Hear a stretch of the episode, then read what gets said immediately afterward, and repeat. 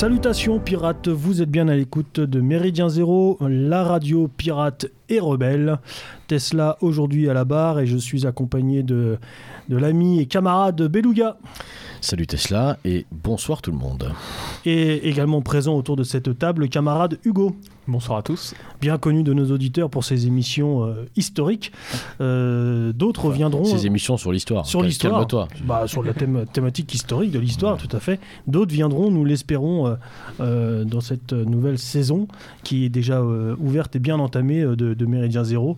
Mais nous laissons le suspense de- de- des thématiques déjà, euh, déjà évoquées.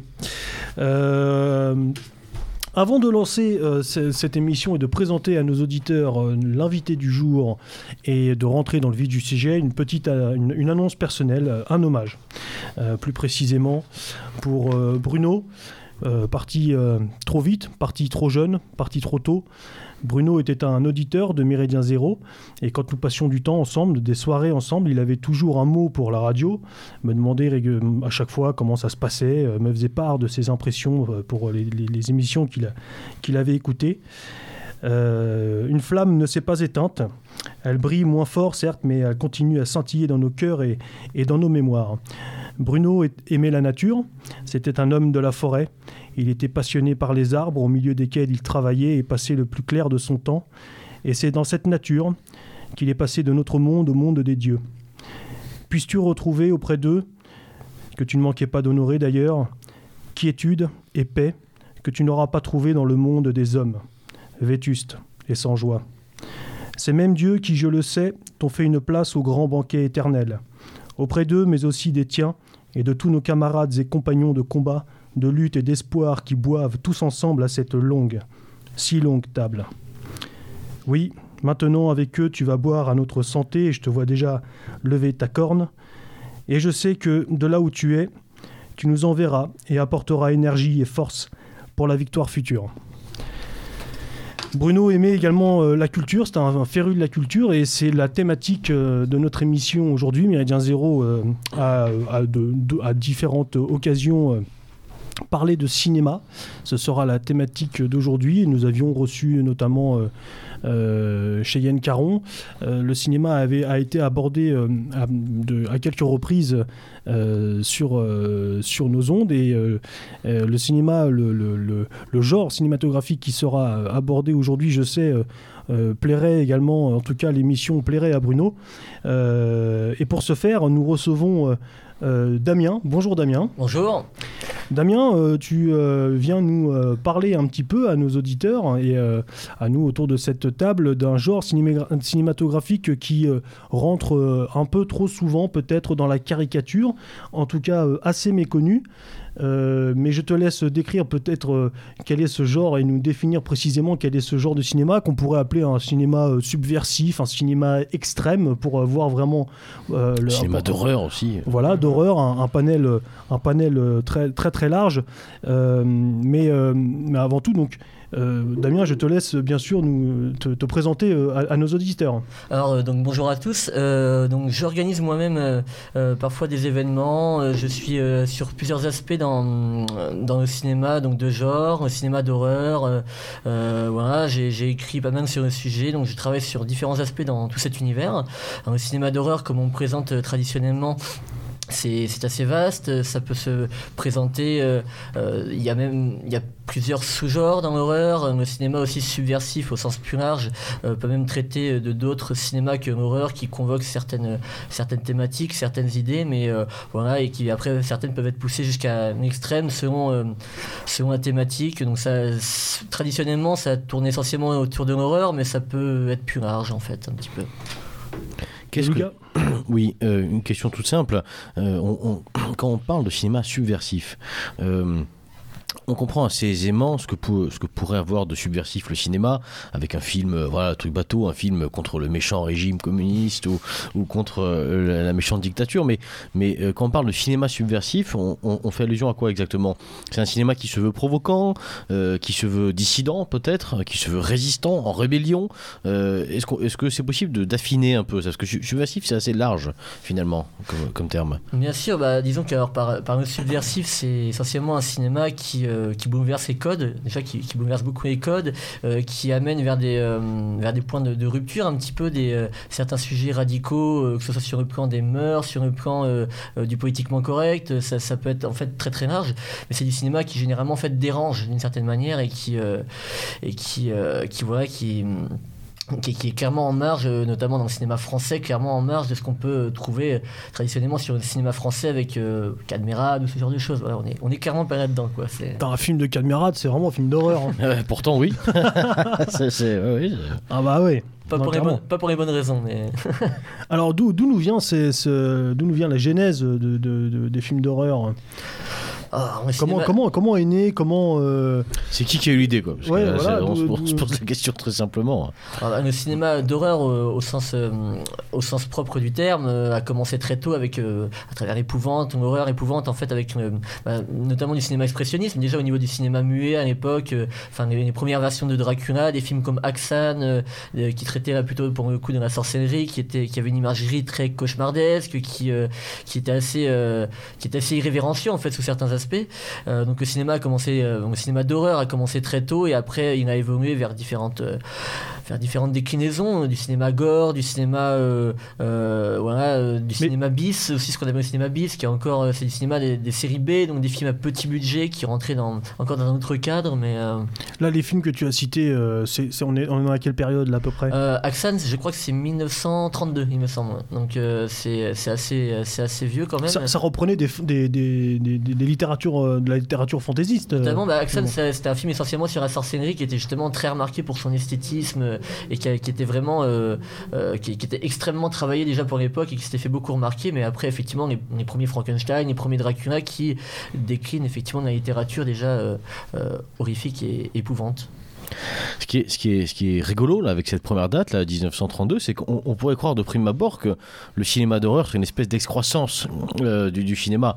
C'est-à-dire que le, cinéma traditionnel, on aurait fait le tour des belles histoires à raconter. Enfin, moi, typiquement, très naïvement, je pensais que c'était né plutôt dans les années 70, 80, à une époque en même temps que les punks, euh, enfin voilà, euh, le, le rock'n'roll. Voilà. Et en fait, non, en fait, c'est né quasiment en même temps que le cinéma, tout court. Bien sûr, bah, effectivement, quand on voit les Frères Lumière, c'est finalement, ça, ça c'est pas si espacé que ça. Bah mais c'est ça, ouais s'est popularisé beaucoup plus effectivement dans les années 70 euh, parce qu'il y a eu ce qu'on appelle c'est un peu un âge d'or quand même. Certains disent que c'est avant, mais il y, a, eu quand même un âge d'or très important euh, autour de ça où il y a des films cultes qui ont émergé euh, dans le cinéma horrifique. c'est classique d'une certaine manière, mais des films comme Rosemary's Baby, L'Exorciste, des films comme ça qui, ont résonné beaucoup dans la culture populaire et qui ont fait beaucoup de bruit en fait. Donc oui, ça, ça d'une certaine manière en fait ça, ça a émergé sur un plan culturel, je pense à cette période-là, mais ça existait déjà avant et c'était juste moins. Euh, si je puis me permettre, il y a une explication aussi pour les années 30, c'est que à cette époque-là, euh, on a aussi une influence qu'on retrouve chez le mouvement surréaliste, avec euh, des thématiques qui reprennent un peu des thématiques sadiennes ou des thématiques autour un petit peu de, de l'art pur, sans qu'il y ait forme de tabou, vous savez, hein, avec le manifeste d'André Breton notamment. Et donc, on, on, a quand même cette période qui est propice à ce genre de cinéma aussi. En plus hein, des expériences de style, il faut savoir aussi que, comme dit, le roman de Bram Stoker, Dracula est un classique, celui de Marie Et on a, on a plusieurs euh, réalisateurs qui sont euh, souvent allemands. On parle d'expressionnisme allemand. On pense notamment à, à, Murnau, qui vont reprendre un petit peu ces figures. On pense notamment au Nosferatu, ou ensuite à Todd Browning, qui aura aussi euh, réalisé un film de Dracula ou d'autres films. Donc, je ne sais pas si on peut vraiment parler techniquement de films qui se définissent comme horrifiques, mais on reprend euh, des classiques de la littérature qui étaient déjà, qui étaient déjà connus. Il y, a aussi une tendance peut-être à, l'extravagance, mhm. puisque les années 30, c'est aussi les années folles. Euh, et donc, cette course, un petit peu, c'est Gatsby le magnifique, quoi. C'est un peu cette course à l'extravagance permanente, euh, avec les plumes, avec, les, avec le fast. Et, dans le cinéma, on a déjà ce côté un peu subversif, finalement. finalement, est-ce qu'il est n'y a pas là un contour intéressant autour du. Peut-être que je dis une grosse bêtise, mais Damien nous, nous corrigera, mais est-ce qu'il n'y a pas un contour intéressant autour de ce cinéma euh, horrifique ou de ce cinéma subversif euh, qui est simplement qu'on pourrait résumer par l'extravagance, le, côté euh, hors clou? Bah, peut-être, c'est vrai que d'une certaine manière, déjà dans ces années-là, euh, justement, il y a des icônes euh, du cinéma, enfin, il y a des icônes de la littérature horrifique qui se sont retranscrites au cinéma. Par exemple, c'est à cette époque-là qu'on a pu mettre des visages sur des, bah, sur des Dracula, sur des, des, premières images qui au départ étaient assez kitsch et qui au fur et à mesure ont pris un ton un petit peu plus sérieux. Mais, mais, mais c'est vrai que c'est. ou même enfin Hugo parlait de Todd Browning qui avait justement réalisé Freaks, qui pareil était, était différent, mais c'était c'était un cinéma, comment dirais-je très différent des contes, euh, des, contes horrifiques qu'on a pu connaître, mais qui traitaient plutôt de la, difformité et qui incluaient des vrais acteurs et qui, qui pareil, c'est des années 30, donc c'est un cinéma, euh, alors euh, voilà, qui d'une certaine manière assez marginal, qui avait fait beaucoup polémique à l'époque en raison justement de la, difformité des acteurs, ça avait posé pas mal de soucis sur le plan éthique. Et alors je, ne sais pas si ça a directement un rapport avec extravagance, peut-être d'une certaine manière, parce que le freak show d'une certaine, enfin, représente quelque chose à cette époque-là, je pense. Mais c'est cette période-là aussi, je crois, où ils ont, ils ont, ils ont pas fait les Man aussi. Euh, tu parlais euh, des, des, corps déformés, euh, non? Les Man, je crois que c'est un petit peu plus tard. C'est un peu plus tard? C'était Lynch, c'est plus tard, c'est dans les années 70. Ah oui, d'accord, non, j'y suis pas alors. Ok.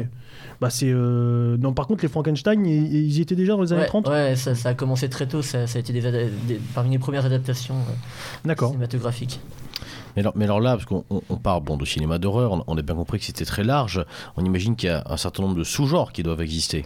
Bien sûr, oui. Euh, après, c'est extrêmement large, mais justement, l'épouvante, d'une certaine manière, se distingue de l'horreur à travers euh, des représentations euh, très fantasmagoriques, très beaucoup de, de, surnaturel, avec des histoires de, fantômes, de possession, des films comme Amityville, par exemple, voilà, sont, sont pas mal représentés. Après, parfois, c'est là où, ça se, distingue pas mal, c'est autour de entre l'horreur fantastique et une horreur réaliste déjà. Et à l'époque, bon après, le réalisme s'est fait un petit peu au fur et à mesure, mais euh, parce qu'à l'époque, bon, ils avaient les ambitions de leurs moyens, mais euh, euh, par exemple, il y avait aussi le slasher, ce qu'on appelle le slasher ou le giallo, qui sont des, des, sous-genres du cinéma horrifique, qui sont nés aussi, qui, sont nés au, au giallo, je crois c'est dans les années 70 que ça a commencé à naître, et le slasher à peu près pareil, des films, de, des films en fait qui mettaient en scène généralement des... Alors, le slasher, c'est plus des, des jeunes qui, qui se retrouvent un petit peu euh, dans un bois isolé, dans une forêt, dans une fête, dans un camp, voilà. et qui, ambiance anxiogène. C'est ça un petit peu, et, euh, et qui euh, se retrouve par exemple en camp de vacances ou des choses comme ça, et qui se retrouve avec un tueur qui, qui va arriver, et ces jeunes vont beaucoup piconner, vont beaucoup... vont beaucoup ah, t'as toujours la gonzesse Je vais chercher du bois Voilà, exactement. Elle revient jamais. D'ailleurs, c'est marrant, personne ne le regrette au début. et c'est ça, ça me fait penser au sketch de Bigard. T'as toujours un connard qui dit Bon, on va se séparer en deux, en deux groupes.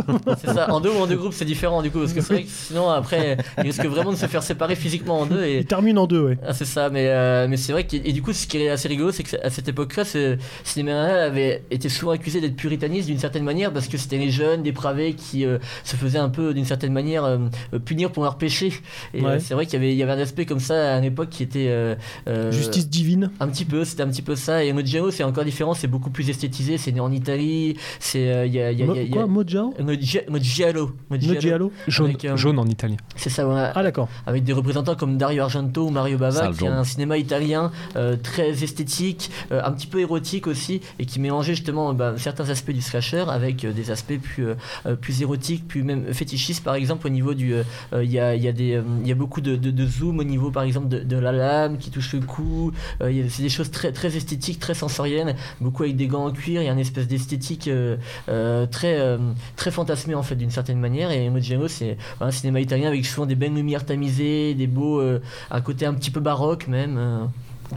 Voilà, ça fait partie des, des, des, subdivisions un petit peu du, du cinéma. Oui, alors, euh, moment, pardon, Hugo, vas-y. Euh, juste pour euh, apporter d'autres petits éléments, le Giallo provient aussi de l'adaptation de petits romans de gare, comme un peu les SAS, hein, vous mhm. savez, qui racontaient des histoires d'enquête, de meurtres, hein, qui ont été adaptés au cinéma. Donc c'était du cinéma, pas forcément à grand budget, mais qui racontait ces, ces histoires dont le parti était surtout un parti esthétique plus que scénaristique. Et pour revenir un petit peu au slash il y a, y a, vraiment deux films à, à, retenir qui sont un petit peu à l'origine du genre. C'est euh, bien sûr le réalisateur qui est Alfred Hitchcock avec le film Psychose, euh, vous savez, avec la fameuse scène de la mmh. douche, hein, qui pourrait être des, vraiment des prémices d'un espèce de tueur mmh. voilà, qui, va, qui va assassiner ses victimes. Et surtout, un film qui s'appelle Halloween, réalisé par euh, John Carpenter, qui serait vraiment la première figure du slasher moderne, c'est-à-dire une espèce d'entité invincible qui poursuit en fait un, tout un tas de victimes, souvent impuissantes, impotentes, qui finissent toutes mal Euh, voilà. Non, mais je t'en prie, je, je voulais pas t'interrompre, mais il y a des bémols là, apparemment, euh, Ah, sur ce que tu dis. là, Il y a, Juste, là, il y euh, y a bataille d'experts. là. disons que avant, euh, c'est vrai qu'avant De- a eu- devant, devant ton micro, s'il te Oui, plaît. euh, effectivement. Damien, merci. euh, oui, euh, disons Ne vous que, battez ah, pas tout de suite. ah, ah, avant, euh, avant Halloween, il y a eu une abbé sanglante aussi qui a été très emblématique et, euh, et qui, euh, qui, je crois, il y a encore quelques années avant Halloween et qui avait euh, euh, en même temps, euh, en même temps précursé nos, nos slashers et en même temps, d'une certaine manière, euh, euh, nos, nos films de, de- de tueurs. Mais c'est vrai que euh, Hugo, ce que tu disais, c'est intéressant. Il y a hum, Hitchcock, c'est vrai qu'on n'y pense pas forcément au départ, mais il y, a- y y des premiers codes qui sont inscrits un petit peu au début. euh, et euh, c'est pareil, un petit peu dans un autre genre, le Voyeur de Powell aussi, où, euh, qui est le premier film où on peut voir, on peut voir des meurtres par la vue subjective du tueur. Donc Mhm. on voit vraiment à euh, par les yeux du tueur, et ça donne une autre perspective qui a été après pas mal repris pour des films un peu comme Maniac, qui est sorti quelques années après, enfin pas mal d'années après, et voilà, et qui, qui donne en fait un point de vue assez différent où on voit pas un, un scénario classique, une mise en scène où, où tout est distinctement euh, mis en place, mais plutôt une sorte d'immersion du point de vue du tueur, euh, et du coup ça donne une autre perspective encore du film. C'est et ça, fait partie un petit peu des, petites euh, des, des petits sous-genres, des sous-genres en fait Ouais. d'une certaine manière. Oui, tu parlais de, de, de Psycho de, de- d'Hitchcock, qui d'ailleurs est inspiré de faits réels. Euh, oui, Ed Gein, Ouais, Ouais, ouais, c'est- et, euh, qui, avec un- qui avait, qui avait euh, récupéré la- la- les, des pots de, de, bon, bref, de, cadavres pour euh, faire des. Enfin, bref, c'était bon.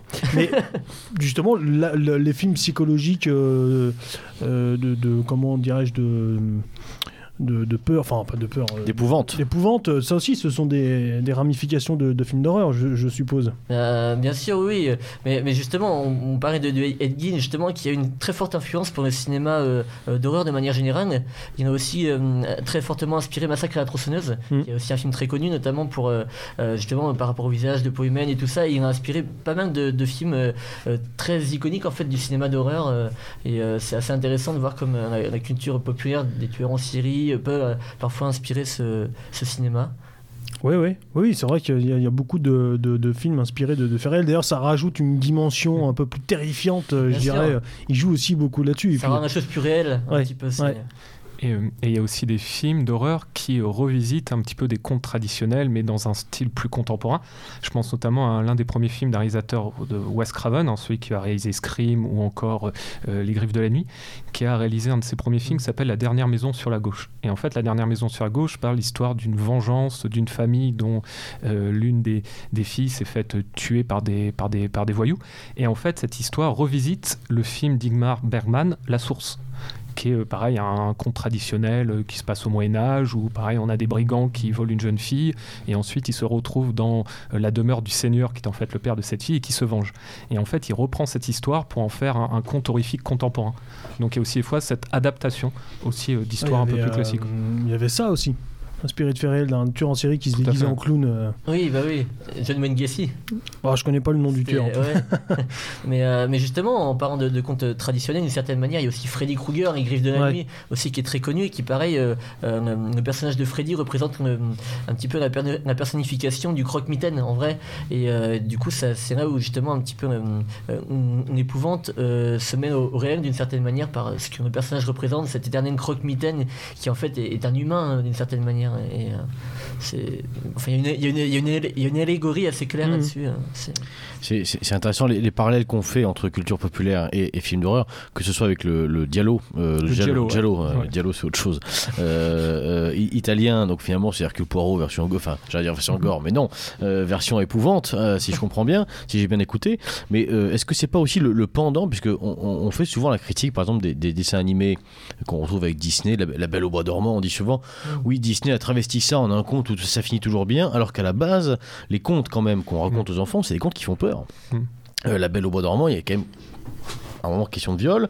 Euh, Enfin, le conte, il a aussi. Quoi, quoi euh, De lequel viol tu parles?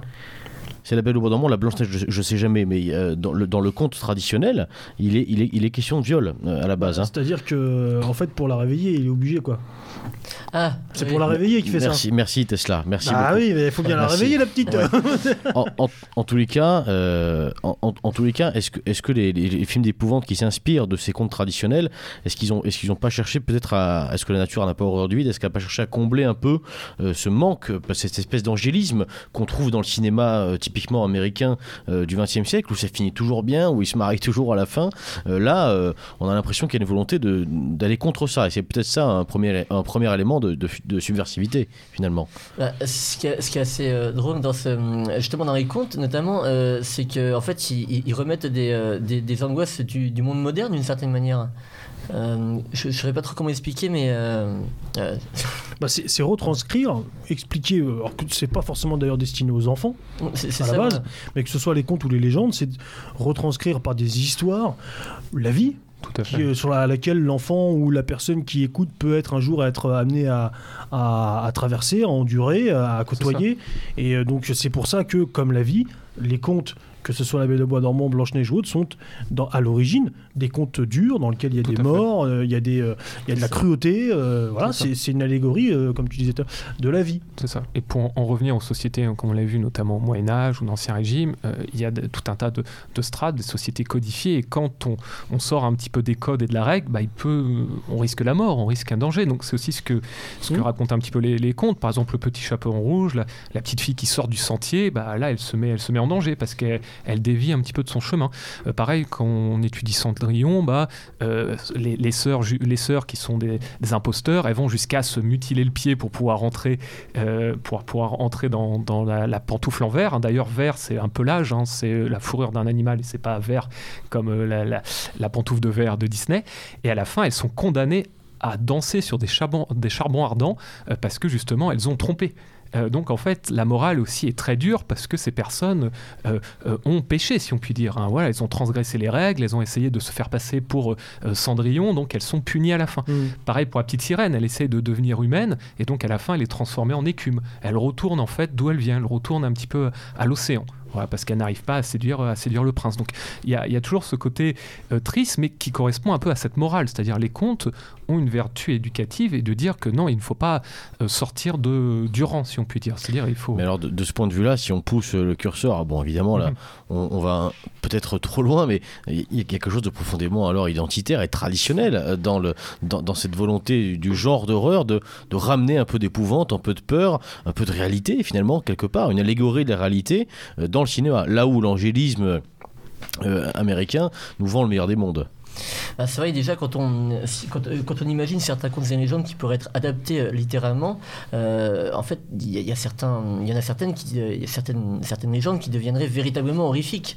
Et c'est vrai qu'on pense à des, contes comme Hansel et Gretel, par exemple, ouais, qui ont déjà eu certaines adaptations assez effrayantes, notamment une assez récente. Et c'est vrai que ces, ces contes-là, notamment, qui ont beaucoup été disséqués et analysés, quand on analyse un peu les, allégories que ça peut représenter, au final, c'est quand même assez effrayant. Et c'est ça qui est, qui est assez drôle parce qu'en fait, ça, finalement, ça, n'aurait pas vraiment à pâlir par rapport à des, des films d'horreur euh, traditionnellement euh, horrifiques, en fait, d'une certaine manière tu parlais de disséquer, euh, ça me fait penser à un autre, une autre catégorie de films d'horreur. Euh, les, films gore, ça c'est euh, c'est arrivé tardivement aussi, non Ou, les films gore, c'est là aussi dans les années 70 Ouais, dans les années 60, il y, a eu, certains premiers trucs comme Good Fist par exemple et tout, qui étaient des films où à l'époque c'était assez kitsch, les effets spéciaux étaient assez limités d'une certaine manière. Donc il y en a certains qui étaient plutôt gore potache et d'autres plutôt gore réaliste.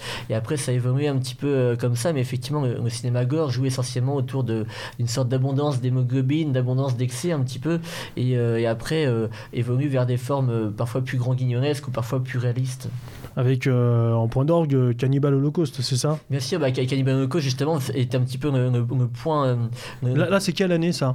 80, c'est les années 80 Cannibal Holocaust et, et c'est pareil, ça, bah, c'est un film qui, justement a, notamment fait beaucoup de polémiques parce que à cette époque-là, les, les, acteurs, enfin, on a cru que les acteurs avaient été potentiellement tué pendant le film. Alors, ce qui maintenant serait complètement impensable, mais à l'époque, les personnes ne savaient pas forcément comment ça se passait derrière les tournages, euh, n'avaient pas spécialement euh, conscience de tout le contexte autour du film, alors qu'évidemment, euh, enfin, le, film prend un, prend un pied assez réaliste, prend un pied très sociologique et en plus intègre plein de notions très intéressantes autour du voyeurisme, du, du sensationnalisme des, des médias qui, qui, sont prêts à tout pour avoir leur, leur buzz et qui s'impliquent jusqu'à en fait bah, devenir. parce que c'est tourné sous forme de documentaire. C'est ça, c'est une effectivement c'est une, une, équipe de, caméramans qui vont dans une qui, qui vont dans un, coin complètement reclus où vit une tribu d'indigènes et qui faire un documentaire sur eux et qui s'implique beaucoup beaucoup trop et, et, en fait on voit un petit peu leur nature bah, leur nature un peu mauvaise d'une certaine manière où ils sont en fait ils sont d'une certaine manière même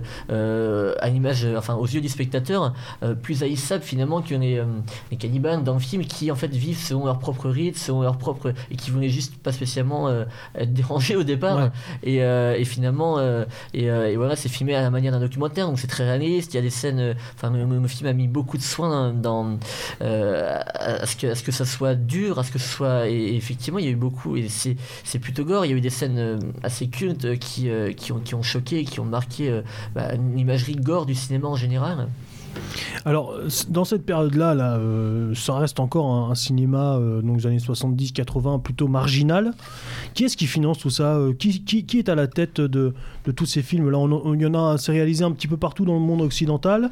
Comment c'est financé? Un petit peu partout, mais c'est pas si marginal que ça à l'époque, parce que justement, les années 70-80, c'était un petit peu un âge d'or d'une certaine manière, où il y a eu beaucoup de, festivals, notamment qui représentaient ce cinéma-là. On pense notamment au Festival d'Avoriaz, qui, qui, qui, qui s'est en France et qui a mis en lumière beaucoup beaucoup de, films qui maintenant sont complètement cultes et qui ont émergé à cette époque-là.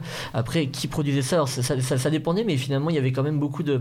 Euh, en fait, quand un film marchait, après euh, euh, successivement, il y avait un certain engouement en fait à cette époque-là pour ce cinéma-là et qui produisait beaucoup de films de qualité, en fait beaucoup moins de films mais beaucoup de films quand même de qualité. Où à l'époque c'était beaucoup plus dur de faire un film que maintenant on peut prendre une caméra et faire un film en, en, en très peu de budget, ce qui a été le cas par exemple de films comme Paranormal Activity qui ont une myriade euh, d'autres euh, œuvres un petit peu dans le même genre. Où, euh, voilà, c'est quoi le film déjà où, qui a été filmé juste à portée, à caméra portée là, Blair Witch Blair Witch, le, projet de Blair Witch, on a entendu parler longtemps. Bah, le projet Blair Witch, ce qui, a, ce qui a notamment beaucoup sacralisé le film, c'est qu'ils ont fait une campagne promotionnelle autour du truc qui, euh, euh, qui rendait le film très très mystérieux, comme quoi il y avait vraiment eu des disparitions dans la région. Euh, ils ont fait une, une vraie campagne euh, totalement immersif avant même que le film sorte. Et donc ça a complètement. Euh, et le film en, en soi est plutôt, est, est, plutôt intéressant. Il y avait effectivement avait introduit ce qu'on appelle le, le food footage, donc caméra à l'épaule, et qui, qui est du coup qui, qui, qui, bah, qui reprend en fait Cannibal Holocaust était aussi un food footage mais plus sur le plan du documentaire mmh. alors que là c'est plutôt une sorte d'archive trouvée qu'on aurait que mmh. des jeunes auraient euh, euh, que sur lesquels des jeunes seraient tombés et qui voilà et donc ça, ça met une autre notion euh, où d'une certaine manière le, le spectateur a l'impression d'être dans la confidence et voir un objet interdit un objet privé c'est c'était un petit peu ce qui était intéressant avec le projet Blair Witch et qui a après été réitéré de manière plus ou moins concluante par d'autres films ensuite et quel est le quel est le, le, le le, retour, je veux dire, comment, comment est reçu ces films-là dans les années 70-80 il, il, y a une levée de bouclier d'une certaine bien-pensance ou du cinéma dit traditionnel. Euh, C'est tout de suite très populaire, ça fait beaucoup d'entrées. Alors, ou, ou, pas ça, ça, ça, a quand même plutôt bien marché, ça dépendait vraiment. Il y a certains films qui, euh, qui ont fait en fait leur succès après, par les années, sans qu'on ne sache trop pourquoi. Et, euh, et d'autres films qui sont devenus insta assez instantanément cultes. Euh, mais effectivement, il y, a, il y, a, des films qui à l'époque. Euh, ça, ça, dépend sur quel point en fait, mais, mais, mais il y a des films de l'époque euh, qui, qui, qui, paraissent très subversifs maintenant. On dit on pourrait plus jamais réaliser ça. Et en fait, à l'inverse, il y a des films. disons que maintenant on est dans, un, dans quelque chose de beaucoup plus racoleur et de beaucoup plus putassier peut-être qu'avant et moins pertinent aussi. Et euh, c'est peut-être un syndrome euh, enfin c'est un symptôme pardon de, l'époque mais, euh, mais effectivement du coup le cinéma a une certaine évolution. Il y a des films qui, qui, étaient mal vus avant et qui sont bien vus maintenant et inversement. Donc c'est assez curieux. On pense notamment à Exorcist certaines scènes très blasphématoires et très euh, bah, notamment euh, des scènes qui, qui, mettent en scène la, la jeune fille possédée euh, qui sont quand même assez, euh, assez extrêmes dans, dans, la représentation euh, euh, bah, de, de, du corps un peu ingénu de cette jeune fille. Enfin il y a des choses assez, assez choquantes quand même et qui et on, certaines personnes disent que maintenant ce serait difficile de faire un, en fait un, un film comme l'exorciste. Alors ah bon? que des films gore qui, qui, ont, qui ont de la torture et des, du gore en abondance ça passe curieusement mieux. C'est peut-être que la génération est peut-être plus désensibilisée Peut-être aussi que, parce que ce discours, on l'entend bon, pour le cinéma euh, subversif, on pourrait l'entendre pour plein d'autres choses aussi. Peut-être simplement que les thématiques autorisées ont, ont évolué.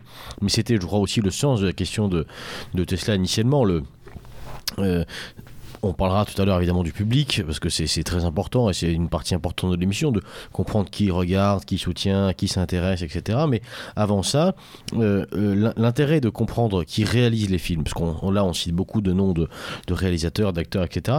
Mais euh, concrètement, la, volonté artistique, euh, la volonté peut-être euh, quasi métapolitique aussi, parce qu'un film, quelquefois, ça peut aussi faire évoluer une société, ça peut faire réfléchir. Aujourd'hui, d'ailleurs, c'est trop le cas. Aujourd'hui, on fait trop de cinéma. On peut, à chaque festival de Cannes, on en parlera certainement tout à l'heure, mais à chaque festival de Cannes, on veut nous faire évoluer sur un truc. Quand c'est pas De Guin, c'est autre chose. Quand c'est pas les flics, c'est Alors, juste pour terminer, est-ce que, est-ce que, ce, est-ce que le cinéma qui est censé être subversif pour le coup, a été perméable à ça ou, au contraire est-ce que c'est pas une, une bulle artistique voilà où, on fait quelque chose et, et, et on s'engage pas trop sur les sujets de société? C'est je crois que c'était un peu ça l'esprit de la question aussi.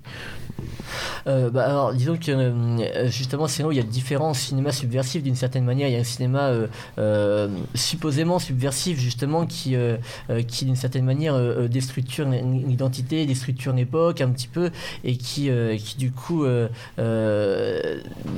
disons, euh, fonctionne dans certains, euh, dans certains réseaux, justement, dans des réseaux comme celui de, Cannes.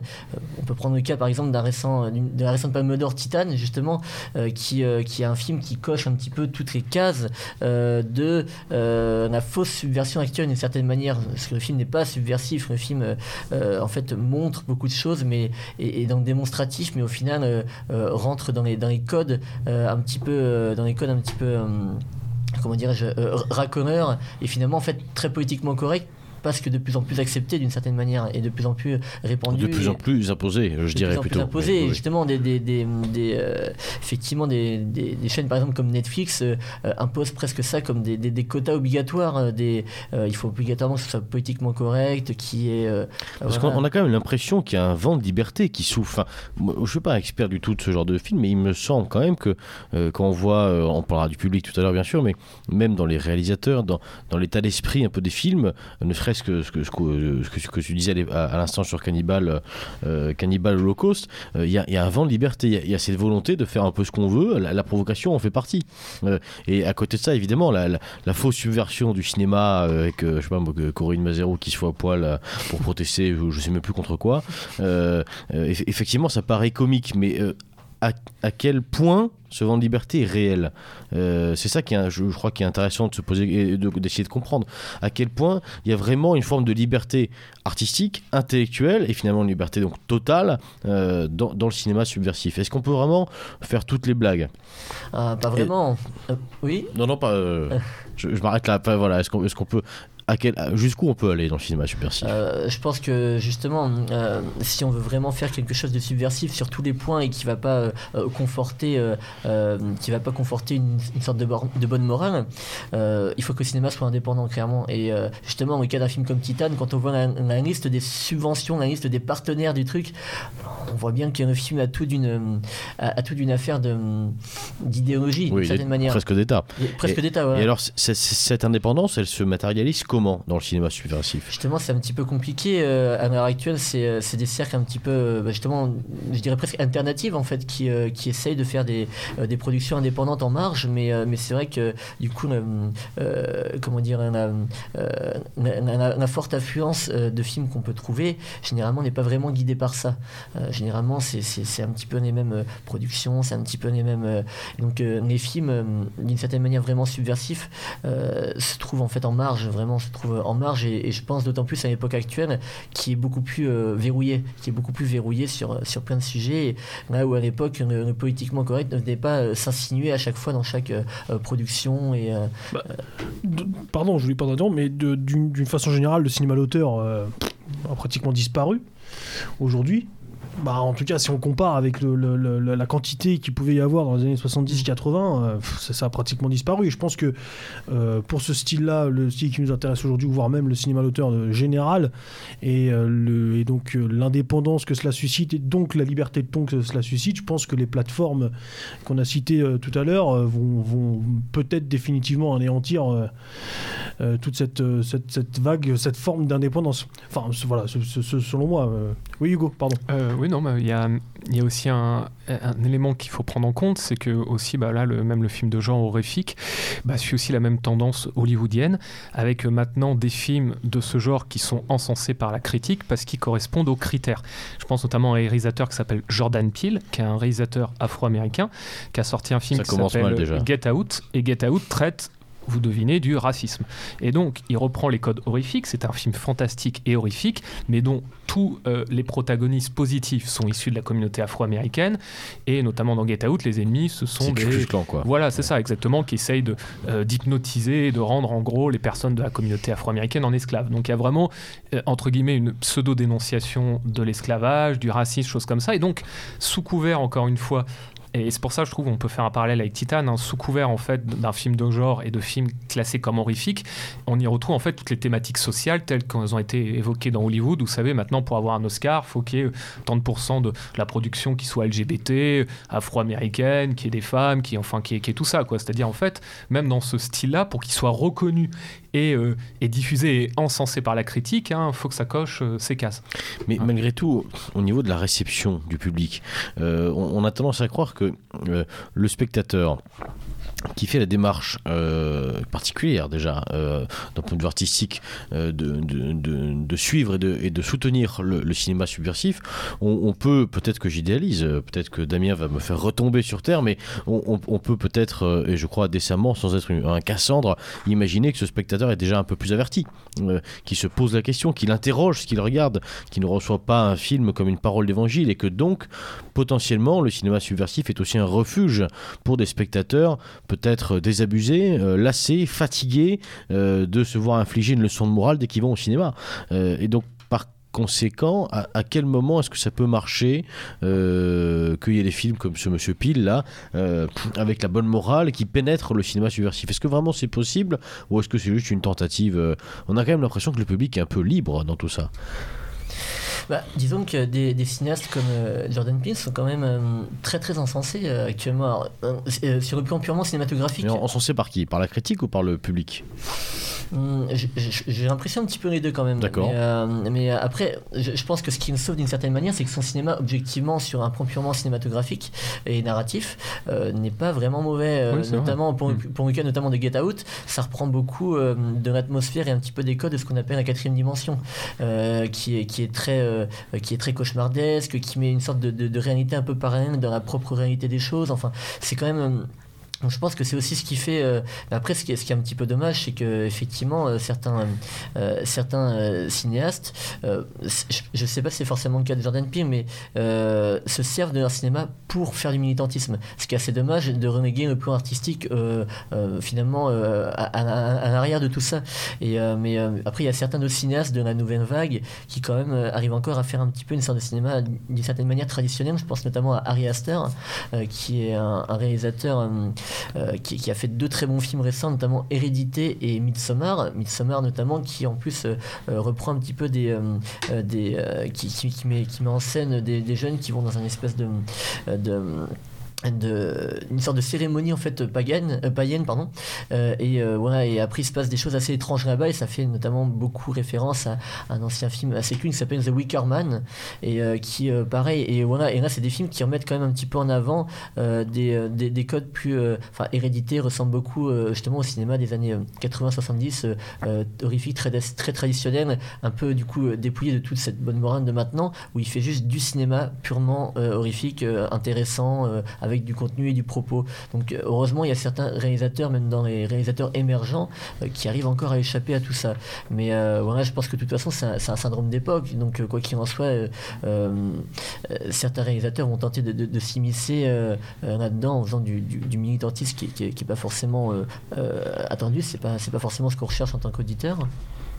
Et, voilà donc mais, mais à, voir dans les années comment, comment tout ça passera. Mais je pense qu'il y aura toujours quand même une certaine résistance qui, qui, veut, qui, qui, va rester dans, dans, un, dans une volonté d'artistique et de, de, créativité pure, quand même, j'espère en tout cas. Et alors là, on, parle d'une possible autocensure hein, sur des sujets très.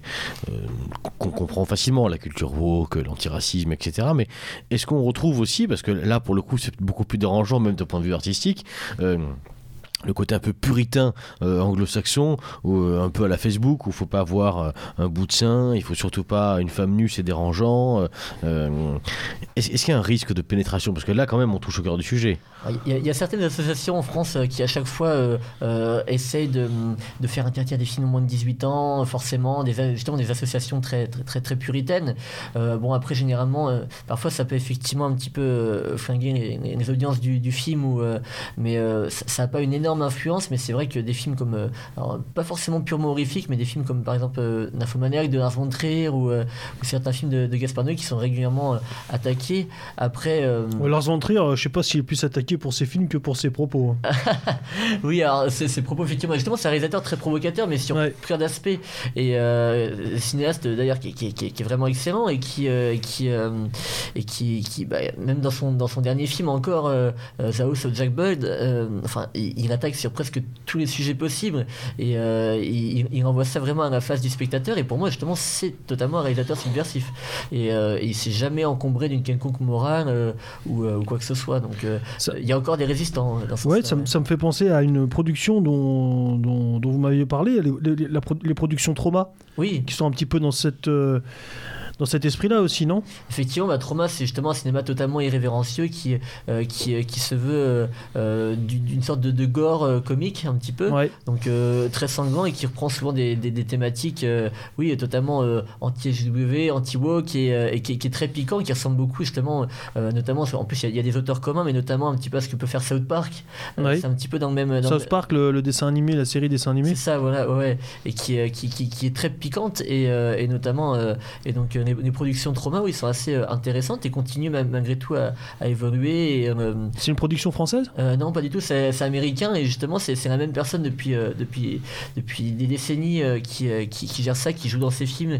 C'est un, un, très, un très grand vivant qui s'appelle Lloyd Kaufman et qui, qui, qui, enfin, c'est vraiment un personnage qui passe un petit peu, il fait des sortes de caméos dans plein de films. Il a fait notamment un caméo dans, dans le dernier. c'est quoi un caméo Un caméo, c'est. Moi, je connais le Kamehameha. non, euh, en, fait, c'est disons une, apparition furtive euh, où on reconnaît euh, un visage un peu connu, quoi. C'est ça. Et il, débarque dans le film comme ça et on se demande ce qu'il fait là, quoi. Un petit peu comme Hergé dans les albums de Tintin.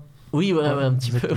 Chacun sa référence. Non, mais c'est exactement ça. Euh, bah, Hitchcock aussi, il apparaissait pas dans ses films d'ailleurs. Hitchcock le fait, Tarantino le ah, fait. c'est leur propre film du coup, mais. Oui, c'est leur propre film. Par exemple, Lloyd Kaufman qui fait des productions assez fauchées et apparaît, et apparaît dans le dernier euh, Suicide Squad par exemple. Mm. il débarque comme ça, on sait pas pourquoi. Et euh, c'est assez rigolo et, et, effectivement, les productions de trauma pour le coup cassent pas mal tout le côté politiquement correct et sont encore très très appréciés. Il y en a quelques titres Bien sûr, il y en a, il y en a des très sympathiques. Il y a, alors, je pense, bah, par exemple, ils font aussi parfois des, des, parodies, des parodies de, de, de, de, de. Par exemple, ils ont fait une parodie de, de pardon, Roméo et Juliette qui s'appelle Troméo et Juliette et qui, est, qui, est, qui, est, très sympathique et qui c'est Blanche-Neige et sept mains, quoi. C'est pas le même genre de parodie, mais, mais effectivement, ou des, des films voilà, comme Toxic Avenger où ils mettent un espèce de super-héros en scène qui va, qui, qui, va disons, expurger la ville de tout, toute sa délinquance. Donc, du coup, il y a un côté un peu vigilant movie, comme on appelle ça, où, euh, voilà, euh, et, du coup, c'est un, héros clairement moins euh, doux que les productions Marvel, ou, et qui, voilà, et il y a toujours un petit peu des, thématiques communes, des thématiques contre l'industrie agroalimentaire, contre l'industrie pétrochimique, tout Trauma attaque beaucoup là-dessus, et dans leur dernière dans leur dernier film justement sont euh, euh aussi beaucoup euh, les sujets d'actualité un petit peu comme South Park qui attaque beaucoup justement la culture woke qui est en, pleine effervescence et c'est assez jouissif on va dire mm. Et quel est le là on euh, t'as employé plusieurs fois le, mot comique satirique dérisoire mm. j'ai cru comprendre aussi on en parlait hors micro qu'il y avait des, des, films qui étaient avec beaucoup de, de, de, guillemets de pincettes mais volontairement nuls Des nanars. Euh. Ouais, Euh, la, c'est vrai que c'est un- la c'est un volonté monde- du nanar. C'est un, c'est un monde qui a beaucoup d'auto- d'autodérision. Bien sûr, bah justement, euh, alors, parfois on peut considérer le trauma comme du nanar. Malgré tout, c'est quand même une production qui est très, euh, euh, qui, qui- qui est très soignée. Mais après, euh, parfois les gens distinguent pas forcément le nanar du navet. Bon, le, le nanar, c'est que c'est volontaire. Le navet, c'est que c'est voilà. Mais, euh, mais parfois euh, l'un peut s'intervertir avec l'autre. Enfin, c'est vraiment, euh, Par exemple, le magnifique, c'est un nanar. voilà, c'est ça. Et euh, bienvenue chez les ch'tis, c'est un navet. Vois, par ça, exemple. voilà. Banlieue, ban- ban- banlieue 13, par exemple, c'est un nanar. Euh, c'est un navet, pardon. Ouais. Oui, parce que j'allais dire. oui. Et euh, voilà, et euh, effectivement, et Sharknado par exemple, hein, ouais, mais- Sharknado. mais- les requins volants dans les Ah tornades, oui. voilà. C'est génial. Sharknado. C'est- excellent, mais voilà, c'est effectivement.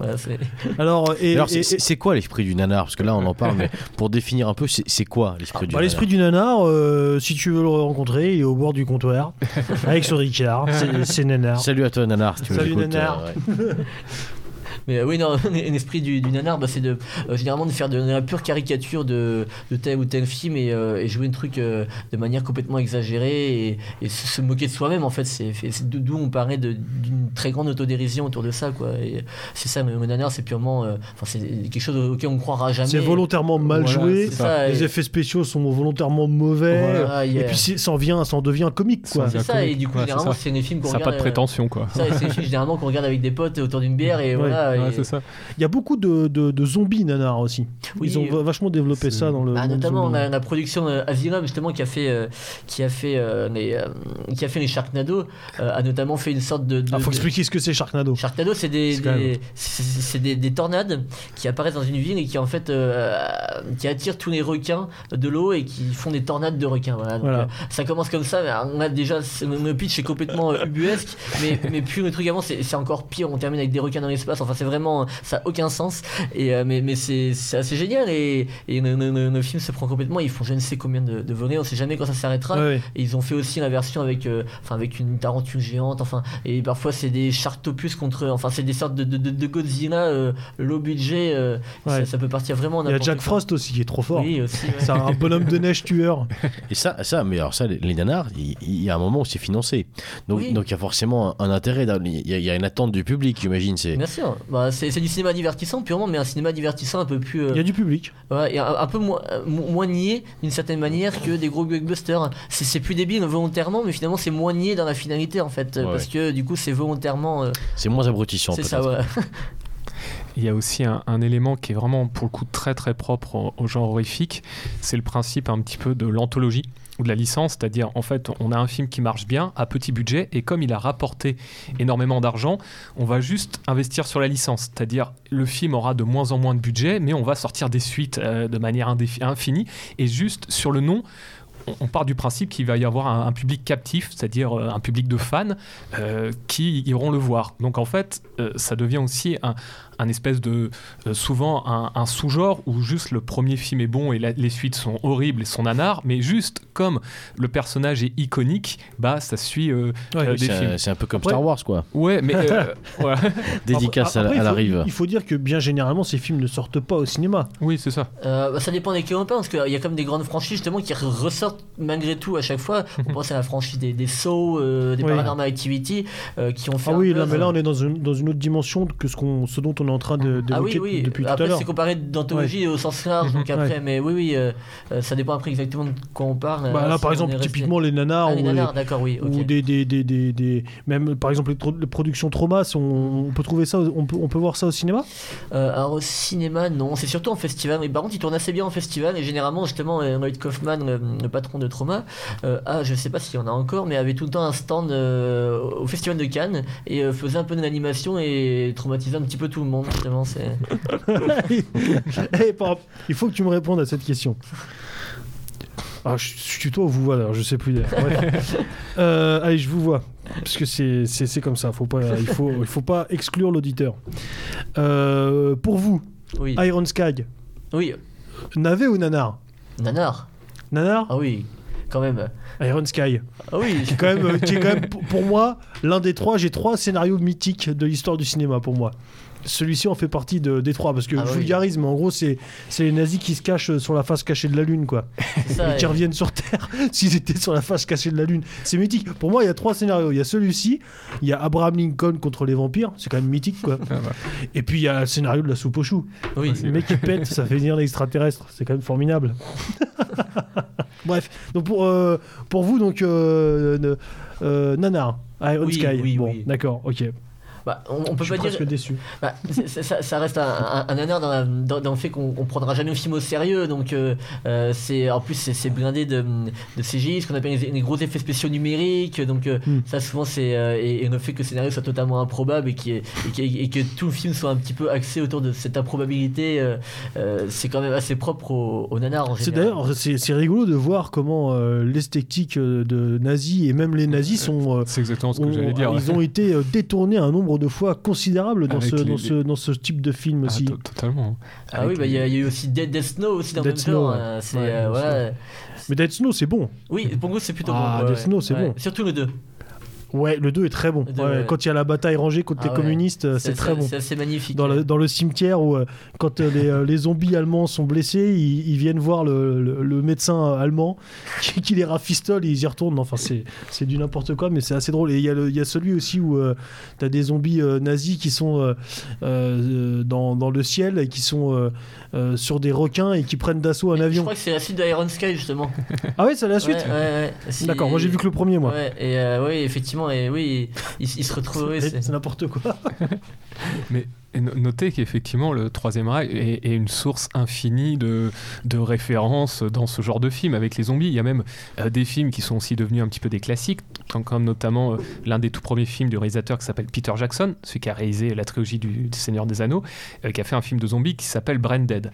Et c'est un film qui est, pour le coup très nanardesque, où il y a énormément de sens, un film gore, mais dans ce film, il y a aussi des références issues bah, de cette thématique où, pareil, on a l'un des médecins qui est en fait un, un ancien, un ancien nazi qui est planqué, qui, met, un- euh, qui essaie de soigner un zombie avec euh, une espèce de mixture étrange et autres. Et souvent, il y, a- il y a même ce genre de clin d'œil un peu appuyé qui, qui en font des personnages presque de la pop culture euh, du genre horrifique, quoi. Ouais. Donc effectivement, euh, quand on cite euh, Iron Sky, même si il n'y a, a pas forcément à première vue des, les codes horrifiques un peu classiques, bah, ça peut rentrer un peu dans la jonction avec euh, à la fois le nanar et le genre horrifique euh, Mm. selon, selon ces codes qui sont repris. Et puis ils essaient parfois de pousser la démesure jusqu'au bout. Enfin, il y a des films comme par exemple, euh, je crois c'est Mad Fox, c'est un, un, euh, euh, je crois des années 80, qui paraît, enfin, ils, vont jusqu'à mettre des, des nazis noirs, donc ils jouent vraiment le truc jusqu'au bout, des, des nazis nains, des nazis. Voilà, et, l'idée c'est de, pousser le, délire un petit peu jusqu'au bout, quoi. D'accord. Euh, Est-ce qu'on a un... avant avant avant de avant de, de, de- de faire notre pause musicale et dans, dans la deuxième partie euh, euh, d'émission de d'aborder euh, l'aspect un peu plus sociologique j'ai envie de dire de de, de ce cinéma là de comprendre qui regarde qui qui, qui qui finance qui le fait et pourquoi Vas-y, vas-y comment- doucement sur les quilles là parce que tu t'enflammes un peu. qui? Pour comprendre un petit peu aussi qu'est-ce qui plaît, pourquoi ça, parce que ça a du succès, pourquoi ça a du succès, et, et est-ce que est-ce que est-ce que euh, représentatif de, notre monde et de notre jeunesse Euh, Moi, je voulais savoir. Euh, brièvement, euh, côté français, parce qu'on on- j'ai l'impression qu'on cite beaucoup de, de- de films euh, américains. euh, côté français, est-ce qu'il y a des, des- des- des films, des, des- des réalisateurs à, à suivre? Euh, oui, bien sûr. Alors, il y, a, il y, a- il y a eu toute une partie. euh, Il y, a- il y a eu beaucoup de cinéma dans les années 70, mais assez- plus récemment, il y a eu ce qu'on appelle la New French Extremity. Et euh, c'est euh, c'est justement en fait une espèce de, de vague de, de, de cinéma. euh, en, en bon français, bien sûr. Bien sûr. La New French Bah, Extremity. je vraiment. savais pas qu'Henri de Lesquin était sur MZ. euh, Mais euh, oui, non, effectivement, il y a, eu- il y a eu des, euh, il y a eu une vague qui s'est faite à un certain moment avec du cinéma euh, français qui a été beaucoup repéré à, à l'étranger pour sa radicalité d'une certaine manière. Et euh, donc, du coup, il y a eu effectivement différents films qui ont émergé au courant des années 2000, euh, avec par exemple des références des films comme Haute Tension, Frontières, à l'intérieur, des films comme ça, qui, qui, qui, voilà, qui généralement, c'était pas forcément des films surnaturel, c'était plus des films avec des tueurs, mais qui mettaient un certain réalisme et un certain radicalisme dans la, dans, la mise en scène, dans, la réalisation. Et effectivement, il y, a toute une, une, partie qui est arrivée là-dessus et qui, qui s'est développée un petit peu et, et qu'on a d'ailleurs de, moins en moins maintenant, mais il y a encore quelques réalisateurs émergents. mais mmh. on a eu une grosse, oui, on a eu une grosse période dans les années 2000 avec voilà, notamment le réalisateur Alexandre Aja qui par exemple a commencé avec un film très radical qui s'appelait Haute Tension et qui ensuite est parti euh, euh, aux États-Unis continuer sa carrière, mais qui fait toujours un cinéma plus ou moins intéressant, même si euh, plus aseptisé quand même que ce qu'il faisait avant. Mais ça reste plutôt inspiré. Hugo? On retrouve aussi une thématique, euh, je trouve, dans ce cinéma qui est aussi propre à la confrontation entre le monde rural et le monde urbain. Je pense à deux films, comme tu as dit, Frontières, mais aussi le film Chetan, où là, on sent aussi les thématiques mm. propres aux banlieues et la peur du monde rural. Mm. Donc, c'est aussi ça qu'on renvoie, c'est-à-dire des, personnages qui sont plus des, personnes des banlieues, choses comme ça, qui, euh, qui partent dans un monde où ils sont confrontés euh, à bah voilà, des personnes décrites comme arriérées, comme qui peuvent avoir des pratiques cannibales, ce genre de choses. Voilà. Et donc, ouais, c'est ça. Et donc on a, on a vraiment un peu la peur de l'urbain, même qui pourrait presque être la peur un peu du bourgeois pour euh, le monde traditionnel, mm. le monde des ancêtres, euh, le monde rural qui est considéré comme un, lieu complètement, complètement, complètement dégénéré. Quoi. c'est un peu fait. C'est en cela que, que, parfois ces films aussi décrivent une réalité sociologique une, mm-hmm. de leur temps, et c'est ce qu'on verra dans la, dans la deuxième partie. On remettra aussi un petit taquet sur le dernier Palme d'Or euh, mm. ah de, de, Cannes, qui, est magnifique, qui, qui, mérite bien. Euh, tout de suite après cette pause musicale, chers auditeurs, je vous propose, j'ai remis la main sur un vieil album que j'ai acheté il y a au moins, je sais pas, peut-être 10-15 ans, d'un groupe qui s'appelle Banane Metallic. L'album s'appelle Sex, Blood and Gore and Roll. Je sais pas quel titre on va mettre. Je vais chercher là dans ma pendant pendant euh, pendant euh, surprise. Blind surprise, test. ce sera surprise. Blind test. et on se retrouve tout juste après.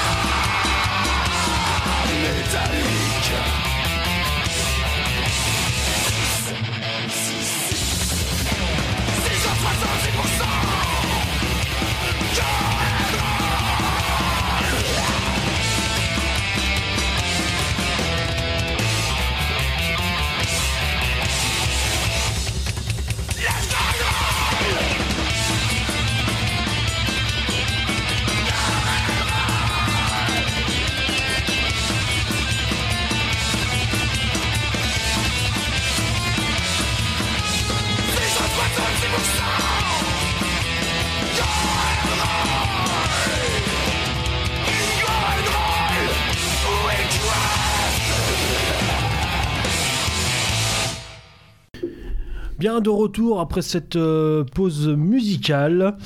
Euh, alors on a décrypté un petit peu, cette, on a posé un petit peu euh, le- le- le- les jalons, euh, on a, décrit un petit peu l'univers de ce genre cinématographique, du coup je dirais, j'ai envie de dire, euh, devant la caméra, de, l'aspect euh, euh, technique, euh, euh, on a discuté un petit peu des réalisateurs, de, la production, toutes ces choses-là. Mais alors, qui est-ce qui regarde ces, films-là Euh, euh, quel, est, euh, le public et qu'est-ce que l'on- peut un petit peu, euh, euh, comment dirais-je, euh, euh, analyser de ces films-là et qu'est-ce que ça nous en dit du monde dans lequel nous vivons euh, aujourd'hui? Pourquoi cette popularité? Ça, Tout ça, c'est ce qu'on va essayer d'évoquer un petit peu dans cette seconde partie. Alors, le, cinéma d'horreur, pour euh, voir euh, pour une façon très large, reçoit un public. Ça s'est quand même, je trouve, moi, beaucoup dé- démocratisé, je dirais, ces 10-20 dernières années. On en trouve un petit peu à toutes les sauces. Euh, les gamins, en plus, avec le- le- les supports que, l'on connaît, Internet euh, aujourd'hui, y ont accès assez facilement. Donc, quel est-il ce public? Est-ce qu'il s'est élargi? Est-ce que c'est encore un, public de, spécialistes, d'aficionados? Ou alors, euh, ou alors bon, c'est des gens qui viennent, qui passent que, peut-on dire du public? Comment euh, Euh, bah, disons déjà ce cinéma-là a plusieurs couches euh, différentes et il y a le, cinéma d'horreur au sens donc vra- vraiment le, cinéma d'horreur mainstream un petit peu qui peut passer sur Netflix sur Net- Netflix pardon ou même sur des, chaînes il y, a, eu récemment une plateforme spécialisée dans le cinéma d'horreur qui a été créée qui est française qui s'appelle Shadows. Et donc sur Shadows notamment le, truc a plutôt bien marché. Ils ont vu un terrain assez fertile voyant que les Français aimaient le cinéma horrifique de manière euh, générale donc euh, visiblement, il y a quand même, euh, y a quand même une attente. C'est possible que ce soit démocratisé avec avec le temps, notamment du fait que je pense que les, jeunes cherchent de plus en plus de sensations fortes, donc notamment au niveau des jeunes, je pense, parce que ce cinéma malgré tout apporte une sensation forte, parfois différente selon le film, mais quoi qu'il en soit, je pense que c'est souvent ce qui est recherché. Et voilà, donc après, il y a, y y a le cinéma euh, d'horreur mainstream qui englobe de manière assez large euh, plein de, types de personnes, euh, enfin vraiment, euh, voilà, qui, qui, qui touchent un petit peu tout type de public. Et après, quand on rentre dans des, dans des trucs un petit peu plus spécifiques, du cinéma peut-être un peu plus ra- radical, qui serait lié à l'horreur ou du gore ou quoi, disons que il y, a- des profils qui sont peut-être un petit peu plus récurrents en effet, et qui sont peut-être plus liés parfois à des contre-cultures, qui ont certaines, certaines affinités communes, certaines esthétiques, certaines esthétiques communes ou quoi, euh, euh, comme bah, par exemple. Euh, Généralement, on assimile un petit peu nos, nos fans de films d'horreur typiques ou à, à l'espèce de, de, de geek un petit peu, euh, un petit peu fou, un petit peu nerds et tout, ou, euh, ou alors aux fans de, de, de, de métal, par exemple. euh, de musique euh, De- black, black metal, ce genre de choses-là ouais. voilà, et euh, alors, euh, effectivement, pour voir euh, parfois des, des- des événements dans ce type de cinéma, euh, il y a une partie qui peut, euh, qui, peut, euh, qui, qui peut avoir ce look et qui peut du coup euh, euh, retransposer un peu cette culture. Donc euh, voilà, ça, ça donne certaines euh, indications sur euh, le type de personnes, mais en vrai, on, voit quand même que c'est vraiment très large et que malgré tout, il y a, des, profils qu'on n'attendrait pas du tout, même dans, euh, euh, la enfin même dans la, partie la plus, euh, la plus radicale même de cinéma. Donc en fait, ça, ça attire quand même vraiment différentes personnes. Mhm. Et qu'est-ce qui les attire justement vers ce, vers ce style de cinéma-là Bah, je pense que c'est justement euh, euh, le fait que en fait le, cinéma extrême au sens large euh, provoque en fait des sensations extrêmes. Et je pense que du coup, justement, ils sont peut-être un peu lassés du fait que le cinéma actuel soit de plus en plus aseptisé, donc ils cherchent une sorte de contrepoids peut-être, de contrepoids qui, qui amènerait en fait, bah, qui, qui, n'est, qui comment dirais-je, qui, qui assouvirait un peu leur frustration et qui du coup permettrait de, de, de rapporter un petit peu les sensations fortes euh, euh, et euh, qui, qui, les, amènerait vers des thématiques, des thématiques parfois quotidiennes et qui sont retransposées aussi à travers un médium cinématographique d'une certaine manière. Oui, mais alors ça les attire, si je fais un petit peu mon, puritain ou mon moraliste, ça les attire vers, des, vers une esthétique, vers, des, vers un monde qui, qui ne l'est pas très, lui, moral. Est-ce qu'on peut malgré tout retrouver une éthique dans ce, dans ce genre cinématographique? Bah, Je pense parce qu'il y, a, il y, y a la dimension justement artistique qui retranspose la chose, parce que quoi qu'il en soit, de, de manière générale, les, euh, euh les, gens ont une nature, euh, peuvent avoir des penchants, sombres ou quoi, et, le fait de, de, retransposer ça, quoi qu'il en soit, dans un, dans, un, dans un média, dans un, un format artistique, je pense, bah, fera quoi qu'il en soit office un petit peu de, de catharsis. Donc je pense, en fait, ne sera dans un sens que positif, et, et, aura toujours cette, cette vertu quand même. Alors pour, euh, pour être un peu taquin, et, et je pense pas qu'on puisse euh, pour autant se, taxer comme, comme tu le fais Tesla de, moralisme, c'est des questions je pense de bon sens. C'est On parle d'esthétique, mais est-ce qu'on peut parler de beauté? Parce qu'il il me semble qu'une des fonctions de l'art, c'est aussi euh, la recherche ou la description ou l'imitation de la beauté. Une des fonctions. et on a du mal, en tout cas le le kidam lambda que, je suis en tout cas euh, a, vraiment du mal à comprendre dans quelle mesure on peut trouver euh, euh, cette beauté-là. Je repense à, Dominique Vénère, hein, la beauté comme horizon, mais à, quel moment on trouve une beauté, par exemple, dans un film gore ou euh, dans un film d'épouvante, avec euh, du sang partout, etc., qui est une esthétique? À la limite, on peut l'entendre, c'est-à-dire qu'il y a un style particulier, il y a un univers graphique, visuel, euh, sonore aussi, et quasi sensoriel, euh, du coup, en fonction de comment. Il y a, y a parfois de vraies prouesses techniques. Hein. Voilà, non, mais, euh, ça, ça, on en parlera après, mais ça, de ce point de vue-là, c'est phénoménal. Mais là, je parle vraiment simplement à, à, quel moment on arrive à trouver une beauté, et normalement, c'est ça qui attire le public. Je dis ça, c'est un peu ingénieux, hein, mais volontairement. Euh, quelle est la beauté que le public va chercher dans, dans ce genre de, de, de, cinéma? Ou alors, est-ce qu'on a, on a affaire à un public qui, au contraire, comme une mauvaise drogue, finalement, cherche à se radicaliser toujours plus. Euh, les mauvaises langues pourraient dire aussi, vous savez, comme les, comme les vieux réacs disent Ah, ben ça c'est les jeunes, les jeux, les jeux vidéo ça les rend violents. Euh, Est-ce que c'est un exutoire de regarder du gore par exemple?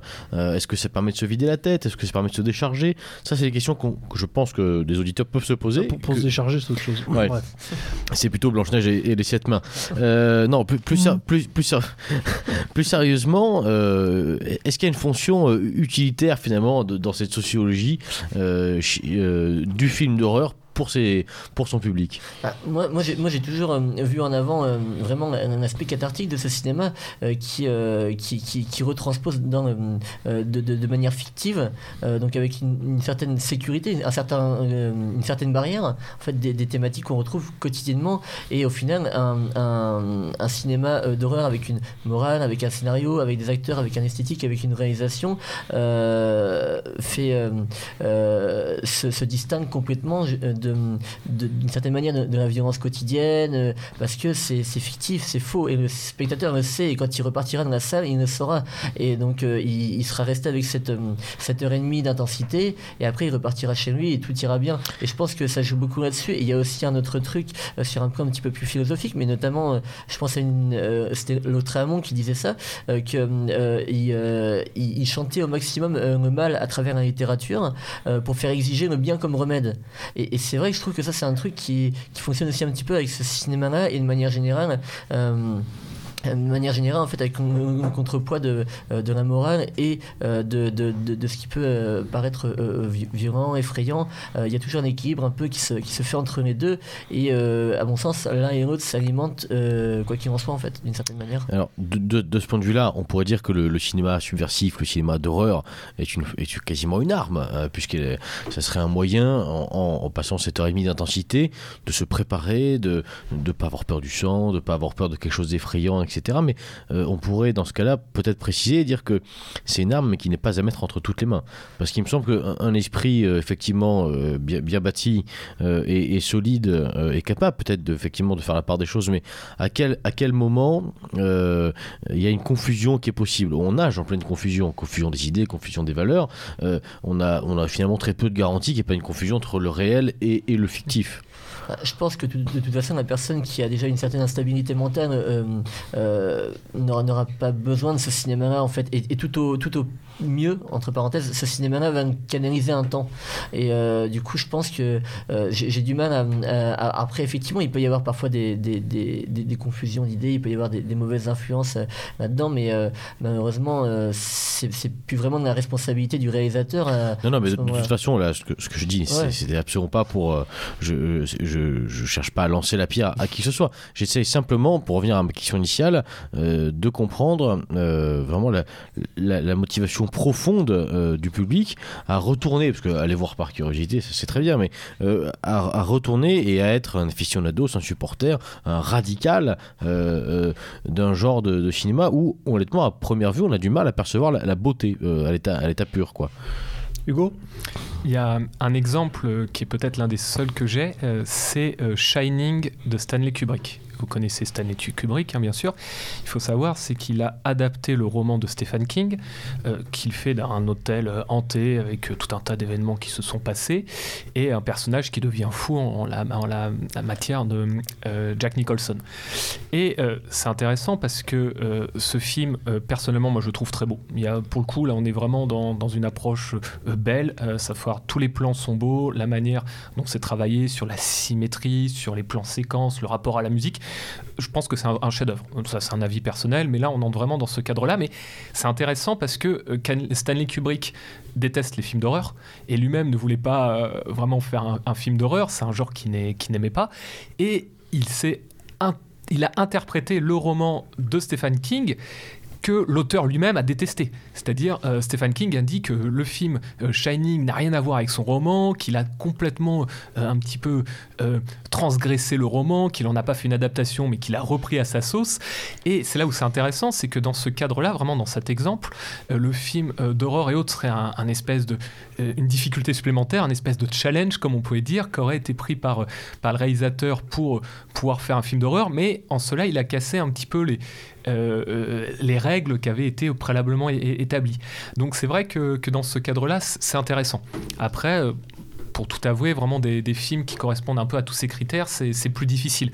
Mais aussi peut-être pour des questions, comme on dit, de budget, parce qu'il n'y a pas forcément des grands réalisateurs qui sont intéressés, ou encore des réalisateurs qui ont été ensuite un peu prisonniers. Mais là, vraiment, ce film est très intéressant pour ça. Et alors, dans quelle mesure, là, encore, je pose des questions qui peuvent paraître un peu, un peu bateau, mais euh, dans, quelle mesure on, pourrait quand même, euh, malgré tout, faire coïncider, euh, puisque bon, un, objet artistique quel qu'il soit, normalement, nous en dit un peu plus sur son époque. C'est ce qu'on disait tout à l'heure, avec les, évolutions.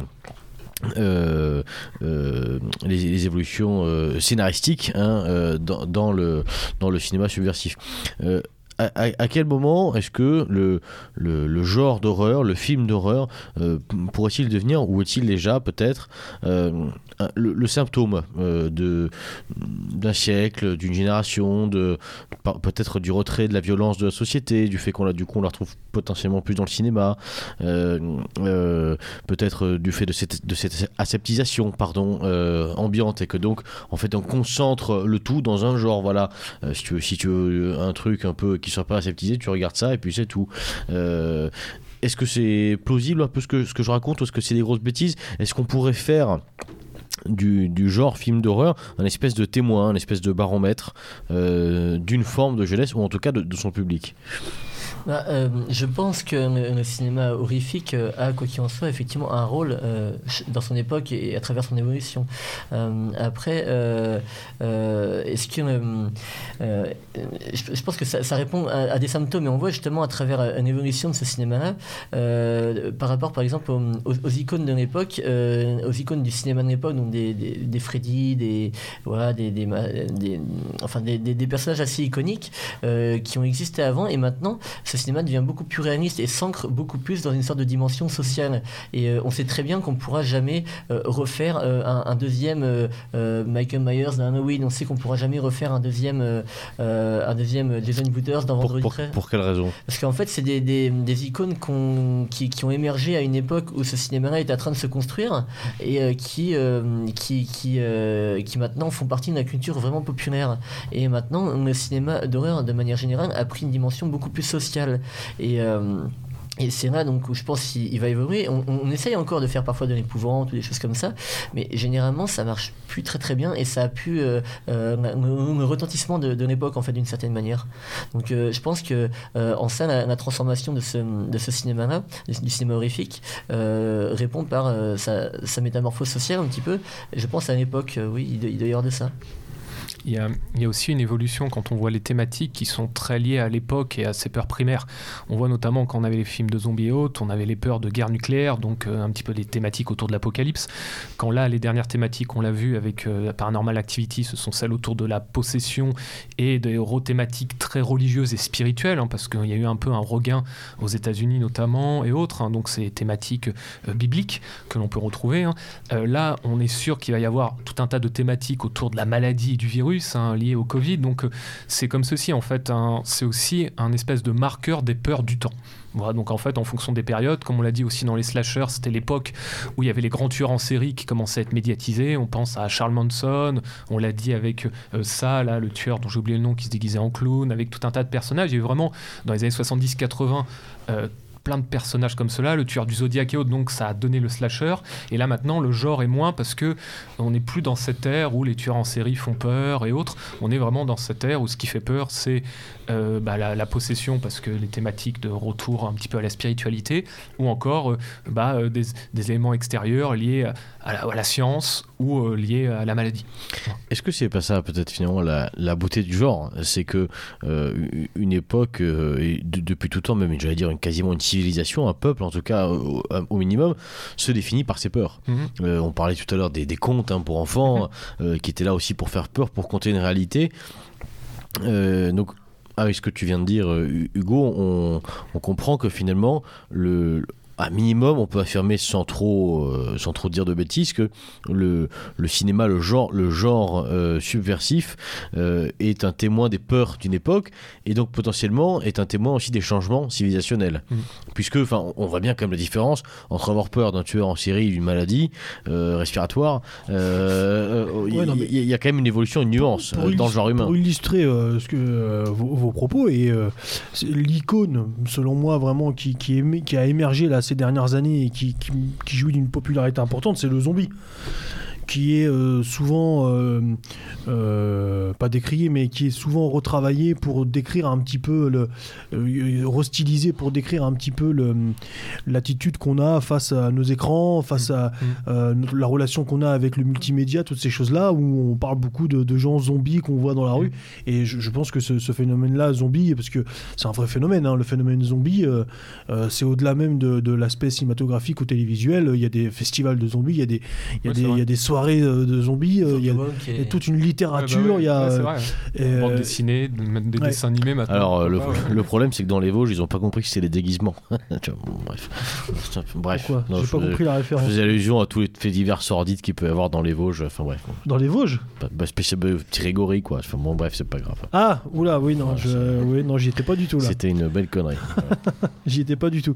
Mais ça, ça typiquement c'est euh, donc dans, la catégorie des films qui nous intéressent c'est c'est une image c'est un c'est un qui, est assez exploité pour décrire un petit peu le, le, les temps dans lesquels nous vivons. Bien sûr mais justement en plus les films de zombies euh, ont eu euh, leurs films les plus euh, les plus populaires euh, en fait beaucoup plus tôt. Euh, par exemple on prend le film zombie de Georges Romero euh, qui met en scène des, des zombies très lents très mous qui déambulent dans un centre commercial vide plus ou moins. Et il y a, y a énormément enfin le film est très explicite sur ces métaphores autour de la société de consommation de la zombification du, consumérisme et tout ça. Et, euh, c'est vrai que euh, du coup ce, ce cinéma là a un petit peu évolué. Alors après euh, certains films de zombies ont perdu la dimension sociale pour juste garder la caractéristique horrifique du truc. Mais actuellement même ça revient parfois. Et il y a eu des enfin il y, a eu plein de de, de, y a eu plein de films encore récents qui notamment la série Dead Set qui est une très bonne série qui, qui se déroule dans une dans, dans, dans le cadre d'une émission télé où des zombies prennent d'assaut un petit peu la ville et euh, et il y a tout un truc autour de la télé-réalité et en fait on comprend assez rapidement que du coup les, protagonistes de l'émission de télé-réalité sont euh, d'une certaine manière une sorte de, miroir euh, de, de, des zombies de dehors qui, qui, qui affluent et, donc effectivement il y a il y a quelque chose dans la thématique du zombie qui peut rebondir de manière très régulière selon les évolutions sociales ou quoi c'est mmh. Il y a une autre thématique aussi, euh, notamment, moi je l'ai vu avec le film World War Z, hein, qui est à des sujets qui ne sont pas forcément pour nous très intéressants, mais il y en a quand même, c'est les zombies grouilles, qui serait une analogie en fait de la surpopulation simplement, et toi qui serais un peu comme des espèces de vagues, un peu comme peut être une vague migratoire, hein, c'est-à-dire tout un, tas d'angoisses liées euh, bah, à la surpopulation de la planète. hein. Là, on passe à 7 milliards, plus de 13 milliards dans la prochaine génération, et là, on a comme ça des vagues de zombies incessantes hein, qui euh, arrivent. On a un moment, bon, la scène se passe à Jérusalem, ils construisent un énorme mur, et finalement, les zombies continuent d'avancer, ils, ils traversent le mur, toi, c'est un peu comme nos frontières qui sont submergées, et en cela, euh, la thématique est encore plus d'actualité. Voilà, parce que ces zombies pourraient être aussi un petit peu la, la menace européenne euh, avec euh, toute cette Oui, on les, a, personnes. on, on les a vus à Lampedusa et à Lesbos, oui, ça c'est Ouais. clair. Vrai Donc il y, a- il y a ça aussi, c'est vraiment ce- cette peur euh, sur l'avenir, parce que le, le zombie renvoie, alors à la base chez Romero c'était aussi la pauvreté, c'était comme on dit la, la consommation, choses comme ça, mais là ça va encore plus loin, c'est c'est lié même un petit peu à, ce qu'on pourrait appeler comment une forme d'anthropisme, quelque chose comme ça, quoi. C'est-à-dire, euh, bah voilà, la surpopulation, la, perte de ressources et, et ces êtres qui, euh, qui, dévorent tout. Mais alors pour revenir un peu sur le, sur le public, euh, le, public de, ces, de- de ce cinéma donc bien particulier, euh, on sait que dans, les sous-cultures en général, euh, euh, le public est, un public en général euh, compact, soudé, c'est des gens qui partagent les mêmes goûts, les mêmes parfois valeurs, s'habillent peut-être, là je pense au black metal évidemment, mais s'habillent un peu, on a cette image d'épinal où les mecs sont tous en noir, voilà, ce qui évidemment partiellement faux, faut le dire, mais enfin bon, on aime bien, on, on- quoique, hein, Bah non, non, On- c'est pas vraiment faux. on, on aime bien. Black metal, ils sont en noir, hein. Oui, ils sont pas bien roses. Non, mais c'est pour ça que j'ai dit partiellement. Il y a aussi des mecs pas bien en noir qui aiment le black metal. Ah, c'est pas des vrais métalleux. C'est pas, voilà, c'est des faux. c'est des faux frères. Non, mais il y a des Euh, codes euh, vestimentaires ou même. Euh, alors, est-ce que ça existe ça dans le dans le public euh, du cinéma euh, subversif ou pas du tout? Moins parce que. euh, je, je parle du public évidemment, j'allais dire le vrai. Je parle pas de pardon, mais je parle pas de, la, de Bobonne qui a vu euh, de films avec des zombies. Je parle des Oui, parce qu'il y a des, il y a des festivals, il y a des vrais euh, événements qui sont organisés euh, tout au long de l'année autour de, de ça et qui, ra- qui rassemblent, je suppose, du coup, euh, bah, le public. On, doit revoir régulièrement les mêmes têtes. Bien sûr, oui, alors, mais, mais par contre, c'est vrai que dans le profil, dans le profil so- social ou, ou- ou culturel des, des- des personnes qui, qui viennent, euh, il y a effectivement des, des personnes qui sont liées à, des, euh, à la scène black metal, ou, mais euh, c'est quand même beaucoup plus large que ça. Et c'est vrai que quand on va dans un festival de, de cinéma de, de, de genre ou voilà, euh, horrifique de manière. euh, on ne saurait pas vraiment, euh, si on arrive sur place, on ne saurait pas vraiment dire que c'est précisément un festival de, ça en fait. Donc, Mhm. alors, et, et évidemment, on verra quand même une différence avec un, un festival d'arrêt d'essai où il va y avoir que, que des, que des bobos de 50 ans. Enfin, évidemment, il y, aura. Mais, mais, mais, mais disons que c'est quand même assez diversifié, je pense, pour qu'on ne fasse pas directement euh, euh, de généralité de quoi. Généralité. Ouais, ouais. C'est pas un public de rageux, de, de psychopathes. Non. euh, Est-ce que c'est un public euh, c'est dommage. euh, ouais, c'est dommage. Ils n'ont pas de tronçonneuse. Euh, non. euh, il y, a- il y a aussi des domaines, euh, des structures dans lesquelles euh, le public peut être parfois très exigeant et voire même imposer une tendance. Alors, on a déjà vu des artistes euh, changer euh, tel ou tel titre de, de leur album parce que le public a dit non, non, non, ça c'est nul, etc. Et par peur de, de lui déplaire, donc euh, l'artiste, la, la création se au, au public. C'est quand même assez incroyable.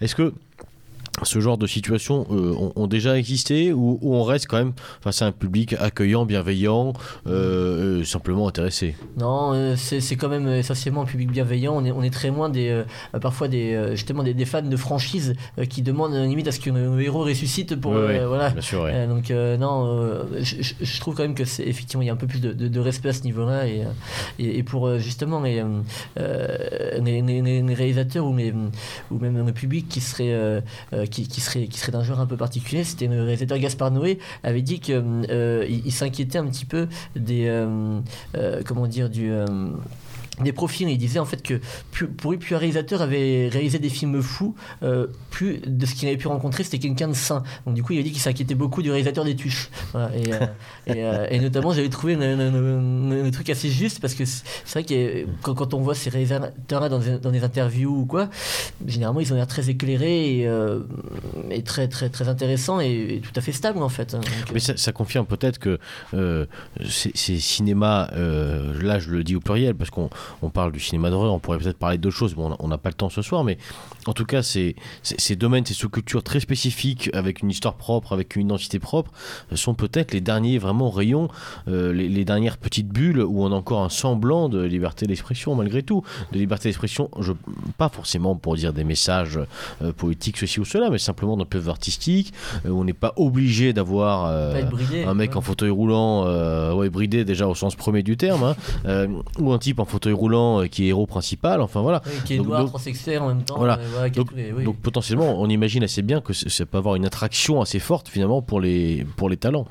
Oui, bah c'est ça, et on, espère effectivement que du coup cette, euh, cette partie de la, scène cinématographique ne soit pas gangrénée euh, par la suite et qui, justement les résistants d'une certaine manière dont on parlait tout à l'heure, bah, qui, qui, puissent continuer à produire indépendamment des, dictats de, de, la morale. Ou, Pour les auditeurs qui seraient, donc, qui, qui seraient intéressés avant l'émission, suite à l'émission, par, par, par, tous ces domaines, comment est-ce qu'on fait si on n'a pas le temps d'aller au festival, euh, comment est-ce qu'on fait pour soutenir justement ces, résistants? Est-ce qu'il y a des, ce qu'ils ont fait créer des contre-plateformes, des anti-Netflix?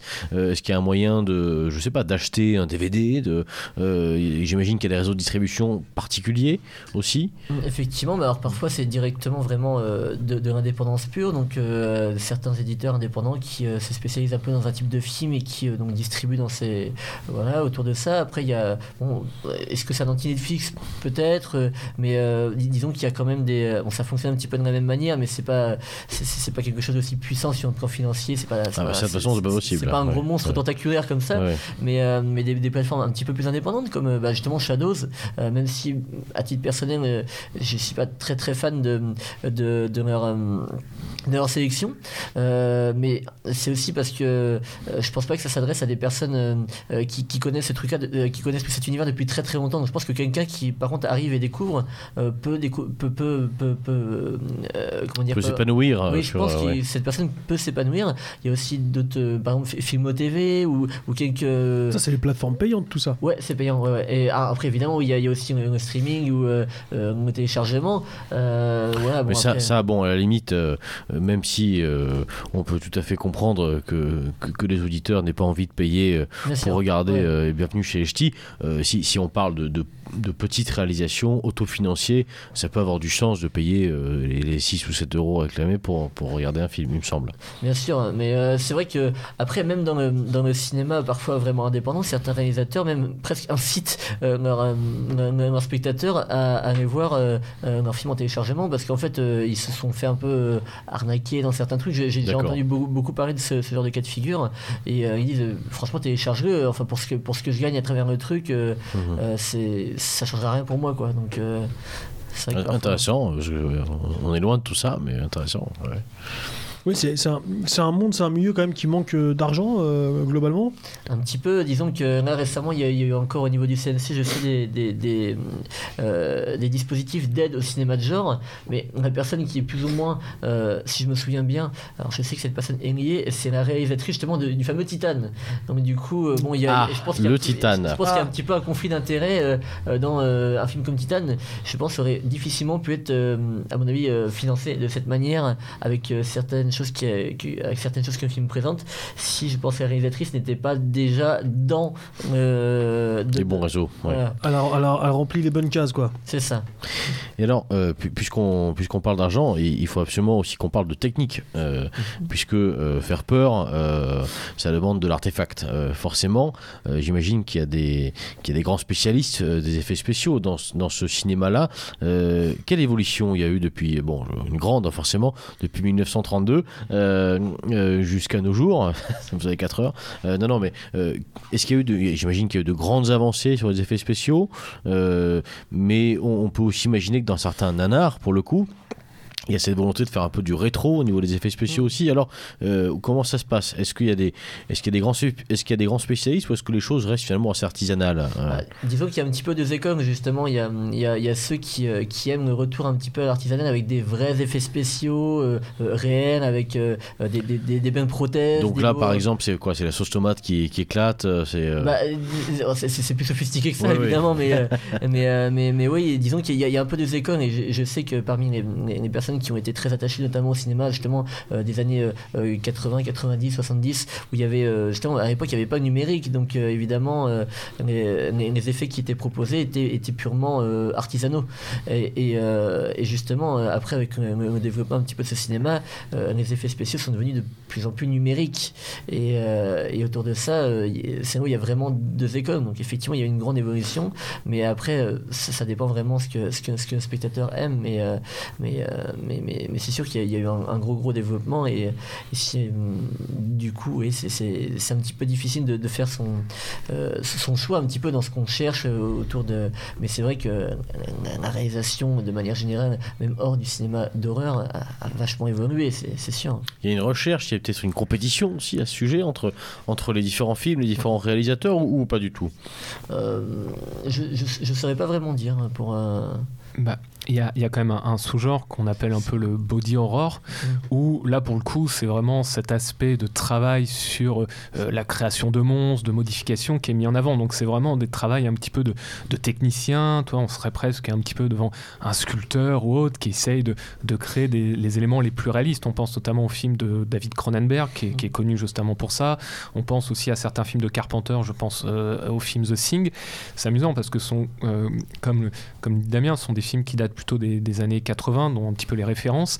Et ce sont des films qui ont parfois bien moins vieilli que des films des années 2000 qu'on pourrait voir du au numérique. Donc en fait, j'ai l'impression que c'est quand même un, genre qui supporte moins bien le numérique que, que le, bah, comme dit, le travail un peu à l'ancienne, avec des, de la mécanique, avec une espèce d'animatronique, avec euh, ça, tu, ça, tu, du latex, des choses comme ça. Tu le vérifies aussi, par exemple, pour une trilogie comme Alien. Oui, exactement. Qui a un super très bon bien vieilli. Ah ouais, bah ouais. Alors c'est fait d'automates, de, de, ouais, bah de, le premier, le premier a très bien vieilli, je trouve. Euh, il est vraiment bien. Contrairement des, des, films qui ont été euh, entièrement tournés sur fond vert. Tout, mm. ouais. ouais, exactement, mm. exactement. Et, donc, ah, c'est du vrai métier travail artisanal. Ouais, totalement. Et effectivement effectivement, Alien, on est vraiment dans, cette même thématique. Hein. Mm. C'est vraiment euh, les premiers, on est comme dans The Thing et autres, on est bah, dans cette thématique de création complètement d'un monstre qui vient en plus d'un véritable artiste hein, qui s'appelle Giger, hein, un artiste et plasticien euh, suisse qui est décédé il y a quelques années. Mais, euh, mais c'est ça, il y a quand même un, vrai travail là-dessus et c'est ça qui est, intéressant, effectivement. Mm. L'avenir du film d'horreur, il y a des choses qui se développent énormément, c'est le cinéma d'immersion les films d'immersion avec ces, fameuses lunettes euh, alors, c'est pas des lunettes 3D, mais c'est des, des, casques, comment on peut les appeler Réalité virtuelle. La réalité virtuelle. Euh, j'entendais euh, il n'y a pas si longtemps que ça, pendant cette période Covidesque où le cinéma a été, a été malmené, hein. il faut, faut, quand même le reconnaître, depuis un an et demi, le, président de, de Pathé Gaumont expliquait qu'il y a énormément de salles de cinéma vont, vont fermer et que le cinéma tel qu'on connaît à, l'heure actuelle, bon, beaucoup de salles vont fermer et, il en restera bien évidemment, mais la stratégie des, des, des des tenanciers de, salles de cinéma sera plutôt de se tourner vers des, des cinémas en immersion, en 3D, avec des, euh, des, effets, euh, des effets euh, de, de, lumière ou de, souffle, des choses comme ça. Donc ce sera autrement plus cher. ce qui là pourrait donner la, la, poire belle à, au genre d'horreur, puisque là pour le coup, l'immersion dans les films d'horreur, on, peut, on peut supposer que c'est quand même le paroxysme, le le, la quintessence du film d'horreur, puisque le but c'est de faire peur. Quel est l'avenir du film d'horreur bah, Disons qu'il y, a une partie des films d'horreur qui est effectivement vouée à faire peur, mais dans, ce, dans ce cas, effectivement, une immersion est très importante. Après, il y a une autre partie qui est plus vouée à, déranger, donc du coup qui ne fonctionne pas forcément sur les mêmes mécanismes. Mais, euh, mais, mais, je pense que oui, si euh, effectivement, si bah, on, peut voir notamment, euh, ne serait-ce que des, déjà les jeux vidéo en VR, en réalité virtuelle, certains jeux vidéo très réalistes qui, qui, peuvent être vraiment très effrayants et même un peu, euh, enfin pour les gens cardiaques, c'est même pas forcément toujours une bonne idée. Et euh, c'est pareil, il y, a certains jeux vidéo aussi qui, qui sont développés un peu de la, même manière à la première personne où tout est question euh, d'immersion et on se croit littéralement dans dans le rôle. Donc je pense que si si le cinéma évolue comme ça, pour pour, pour, après est-ce que c'est un mécanisme qui va pas finir par devenir obsolète en utilisant justement les, mêmes comment dire les mêmes les mêmes méthodes, les mêmes techniques où, il, serait juste question de jumpscare, les jumpscares, ce qu'on appelle euh, quand, euh, quand une créature apparaît à l'écran euh, et, surprend le spectateur. Mm. Et après, ça c'est à voir, mais, justement, cette, euh, euh, cette évolution euh, du média, du cinéma en tant qu'entité, si elle se retranspose sur du virtuel, à voir si, ce que ça va, sur quel point ça va desservir, sur quel point. parce que ce sera un petit peu assez séparé. Je pense que, comme pour les effets spéciaux, il y a un peu deux écoles qui vont se, se faire. Il va y avoir bah, ceux qui seront encore un peu nostalgiques du cinéma, comme ceux qui sont encore un peu nostalgiques des vidéoclubs d'une certaine manière. Mm. Et je pense que c'est pareil. Donc, quoi qu'il en soit, ça, va, ça risque d'être malgré tout assez clivant, à mon avis, je pense.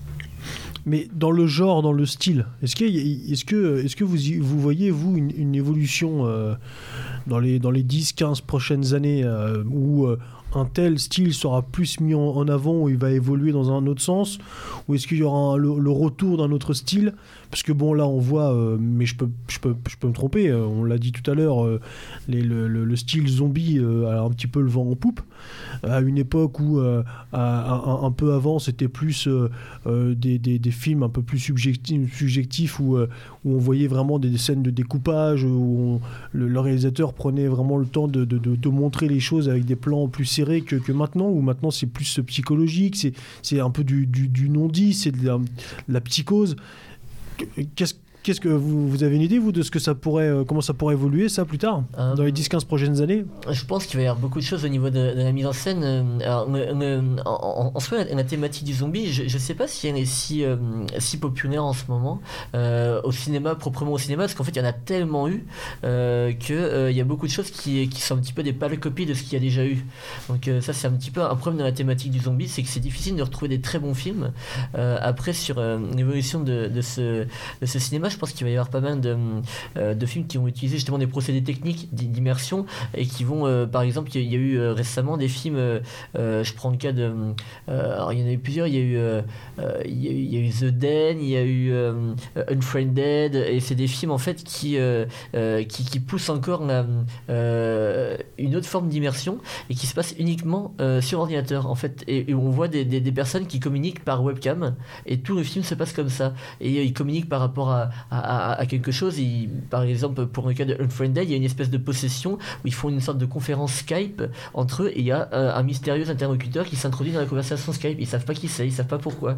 Et en fait, euh, nos films évoluent comme ça avec une autre manière d'immersion. Donc je pense qu'il va y avoir. Euh, après, c'est, on, on, peut pas vraiment prédire, mais je pense qu'il va y avoir un petit peu des des idées comme ça qui vont, euh, euh, qui vont germer et qui vont euh, essayer de, créer quelque chose autour d'un nouveau concept peut-être. Je pense que le cinéma va évoluer surtout à travers des concepts, à mon avis, je pense, plus qu'à travers des thématiques. et, à travers aussi peut-être une actualité, on, l'a dit, c'est le reflet d'une histoire. Donc, bien sûr, parce que... nécessairement, on pense bien que ce qui se passe actuellement... le confinement, le confinement ou même avec, le, avec le, le, pass sanitaire. C'est ça, beaucoup de télétravail. Là, dans le genre horreur, voilà. Ouais. Là, là, je pense que c'est le domaine de la science-fiction. bon, imagine un mec qui sort sa tronçonneuse et qui voit un QR code, ça te fait un film déjà rigolo, je sais pas, tu vois. Mais ça, c'est pas un film euh, bah, Ça dépend ce qu'il fait avec la tronçonneuse. L'idée, c'est de rendre l'horreur. L'horreur, c'est le mec qui te fait. Euh, vous avez votre QR code ouais, Les retraités notamment, les retraités euh, qui sont engagés pour ça, ça c'est pas mal. ça c'est un film d'horreur. Ouais, Hugo non, tu voulais euh, dire quelque chose? Non, mais je disais là, par exemple, dans, dans l'exemple de Skype, c'est aussi montrer qu'il n'y a pas de situation où l'on n'est on n'est pas potentiellement mis en danger. Et comme là, euh, il y a eu énormément de télétravail et que les personnes étaient euh, chez elles, bah, hmm. lorsque le danger peut être le métro, la rue ou la forêt, bah là maintenant, c'est c'est chez soi déjà. ouais, c'est ça, exactement. C'est ton ordi.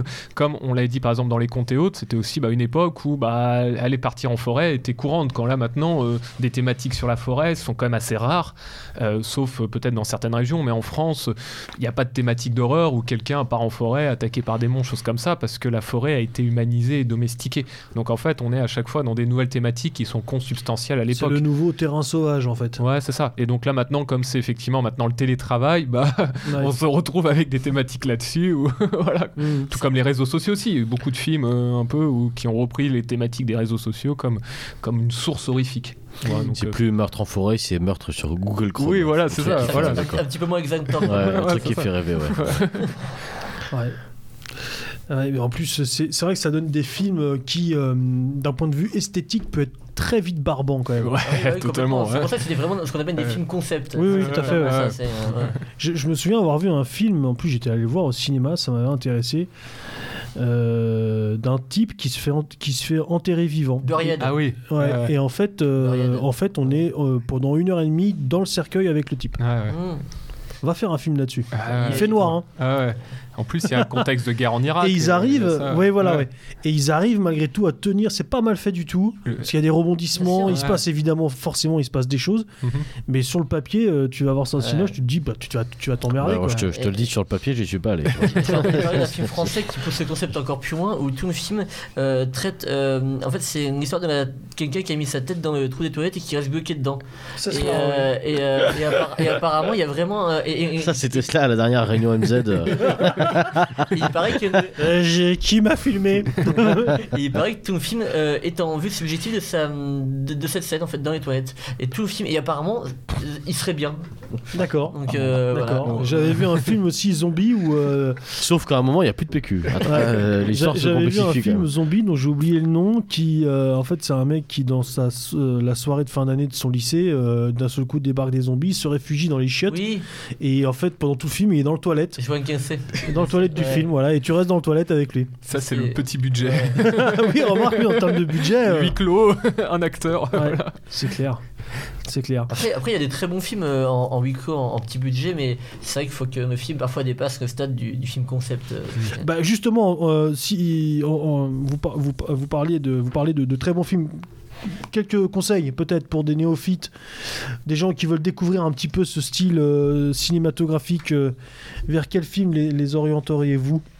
Euh, bah, je pense que déjà, euh, certains. C'est une question un peu difficile. En plus, on vous avait pas prévenu, mais, Non, mais. si, si on devait, si on devait retirer comme ça, je sais pas, 4-5 films euh, pour ah, découvrir un peu ce monde. euh, déjà, je pense qu'il y a certains films euh, dans les entre parenthèses classiques qui peuvent être très intéressants, notamment au, au niveau des, des- des films de John Carpenter, qui est Mm. euh, un réalisateur mythique, euh, qui a. en- les, les gens se disputent un peu entre ces deux meilleurs films.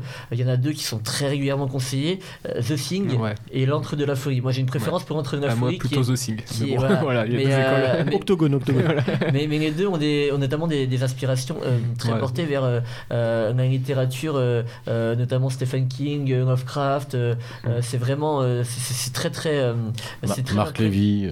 un petit peu moins déjà. mais mais, voilà, et je, sais que je conseillerais très, très clairement ces, ces deux films. Après, dans. Après, alors, dans dans d'autres films, euh, euh, ça, ça dé- Il y a les classiques, euh, on a cité. euh, Shining. oui, euh, Shining, ouais, ouais, Romero, très, très on bien, a ouais, cité, Taxi euh, 1, Taxi 2, Bien Taxi 3. Ça y est, il est parti. on l'a perdu. non, c'est. Le premier Hellraiser, moi je le trouve bien aussi. euh, L'arme fatale par 1, exemple. la fatale 2. Ouais, non, je, je réfléchis après à des films un petit peu plus récents euh, qui, pourraient être, euh, qui pourraient être vraiment intéressants. Il y en a un que j'ai trouvé très beau. Alors, il n'est pas très connu, euh, mais ça s'appelle Citadel. Euh, c'est un film irlandais avec un, un, un homme qui vit dans une espèce de cité assez étrange euh, qui ressemble moitié à un no man's abandonné. Et, euh, euh, et un jour, sa, sa, sa, femme qui est enceinte se fait agresser par des, des, personnes qui sont capuchées. On ne sait pas vraiment si elles sont humaines ou pas. Et, et en fait, elle- perd l'enfant. Et un- alors, je sais plus si, non, si non, la femme meurt et, et l'enfant naît. Et en fait, donc l'homme euh, se retrouve avec son enfant et, et- développe une sorte d'agoraphobie. Il veut plus du tout sortir chez lui. Il a peur d'absolument tout et euh, son euh, son seul euh, son seul remède serait de retourner dans cette tour pour affronter d'une certaine manière ses peurs en fait. Et donc voilà, on, peut imaginer les, les, thématiques sous-jacentes et notamment et c'est des peurs justement très urbaines et le film est extrêmement immersif et, et ça s'appelle Citadel du réalisateur Ciaran Foy et, et ça vient sur une et le film a été réalisé suite à une expérience personnelle du réalisateur qui a subi une agression très traumatisante euh, un soir dans, la rue. Et euh, il a fait ce film de manière beaucoup plus fantasmagorique du coup que, que, la, que, que, que la manière dont, dans- sa vraie expérience s'est passée. Mais il a fait un peu ce film comme une sorte de euh, de, de, de, catharsis justement. Donc c'est, ça, ça rejoint un petit peu nos, nos- nos- remèdes que, peut représenter euh, d'une certaine manière ce, ce cinéma. Et euh, ce film est vraiment effrayant et sur plein d'aspects et vraiment, euh, enfin, il est immersif, il, fait peur, il est, il angoissant et vraiment, je pense que c'est pour pour euh, pour pour, pour, se détourner un petit peu des classiques, je pense que c'est un film qui peut être vivement conseillé à mon avis aux, auditeurs. Il y a un film récent qui est pas qui est assez intéressant, j'ai trouvé, s'appelle It Follow. C'est mmh.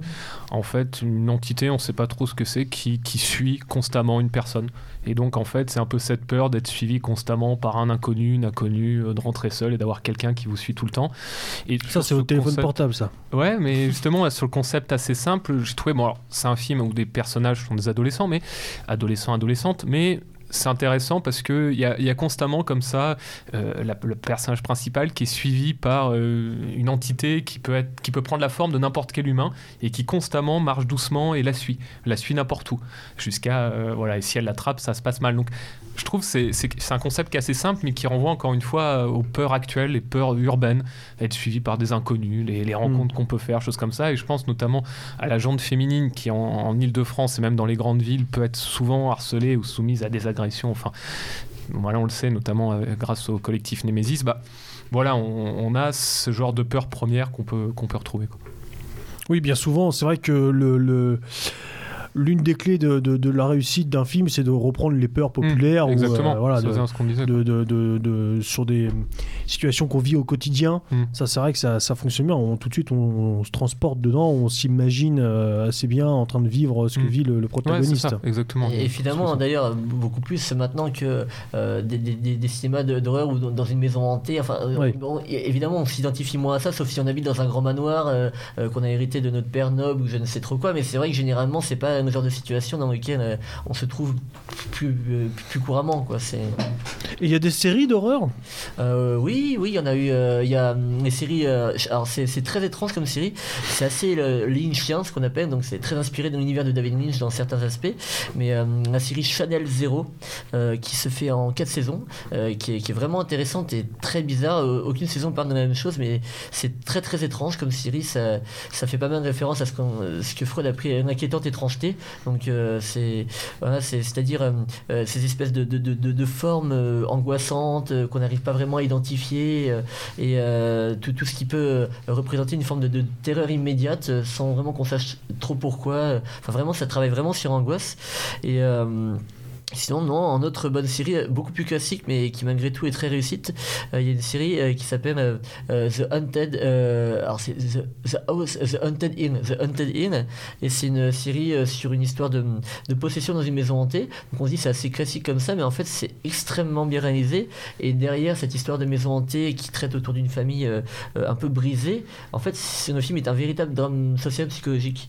Et donc il y a, y a, vraiment deux aspects, et, et cette série est, est autant euh, élégante et poétique en fait euh, travailler sur un plan de la, psychologie. Chaque personnage a vraiment son, son histoire son développement et, on n'est jamais vraiment dans le, dans le manichéisme dans les, euh, dans les trucs enfin dans, dans, dans, la simplicité. C'est tout le temps très très la psychologie est très travaillée vraiment.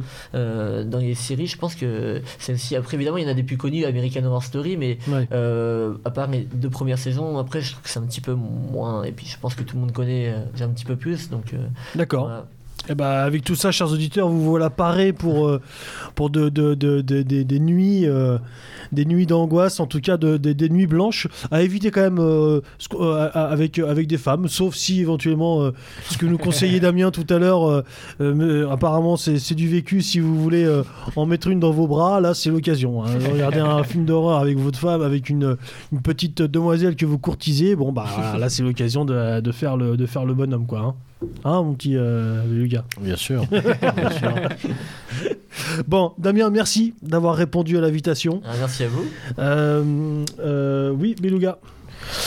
Oui. Euh, quelques ah, annonces. Avant, avant, quelques annonces, tout de même, je voulais euh, bah, remercier, euh, remercier Damien et puis également faire saluer un petit peu, saluer, et, parce que je, pense qu'il va nous écouter le, camarade Larive, qui, puisque là on a, on, parlait, on a parlé de cinéma et donc c'était l'occasion de, de rappeler à nos auditeurs l'existence des chroniques de Larive sur Méridien Zéro que vous pouvez retrouver évidemment sur le site internet de Méridien Zéro, radio-mz.org qui est donc euh, cette chronique euh, qui euh, aborde la thématique du cinéma et du sport également.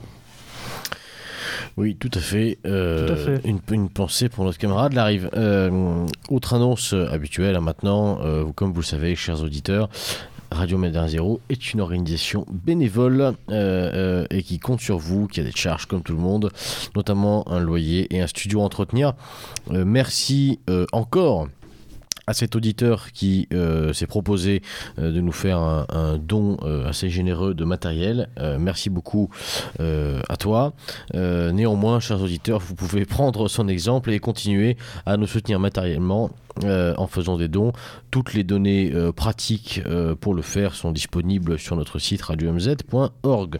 Enfin, vous pouvez aussi soutenir notre radio, et c'est peut-être là l'essentiel, non seulement en écoutant les émissions, mais en les relayant, en les faisant connaître. Normalement, en plus de 10 ans d'expérience, vous trouverez forcément euh, un sujet d'émission qui intéressera votre meilleur copain, votre meilleur collègue avec qui vous discutez à la machine à café. On sera ravis euh, qu'il nous découvre. Euh, voilà, voilà, chers auditeurs, pour les annonces. On peut annonces. également nous retrouver sur Telegram. Oui, tout à fait, on peut le retrouver Ah, je t'ai coupé le sifflet là. Ah oui, Hein oui, mais bon, c'est pas, c'est vrai qu'on le dit pas à chaque fois parce que c'est pas bon. Euh, on peut nous retrouver effectivement sur Telegram, euh, sur, sur Facebook. euh, euh, bientôt, vous nous retrouverez aussi sur. euh, non, je- j'arrête. on peut nous retrouver sur Telegram et Facebook. Voilà, effectivement. ouais, ouais. Bon, C'est merci Hugo, merci Damien et, et- et Beluga. Chers auditeurs, il ne me reste plus qu'à qu'à vous saluer. Et, euh, et euh, bah, comme, comme la, vie- la bonne vieille formule le veut, à l'abordage Et pas de quartier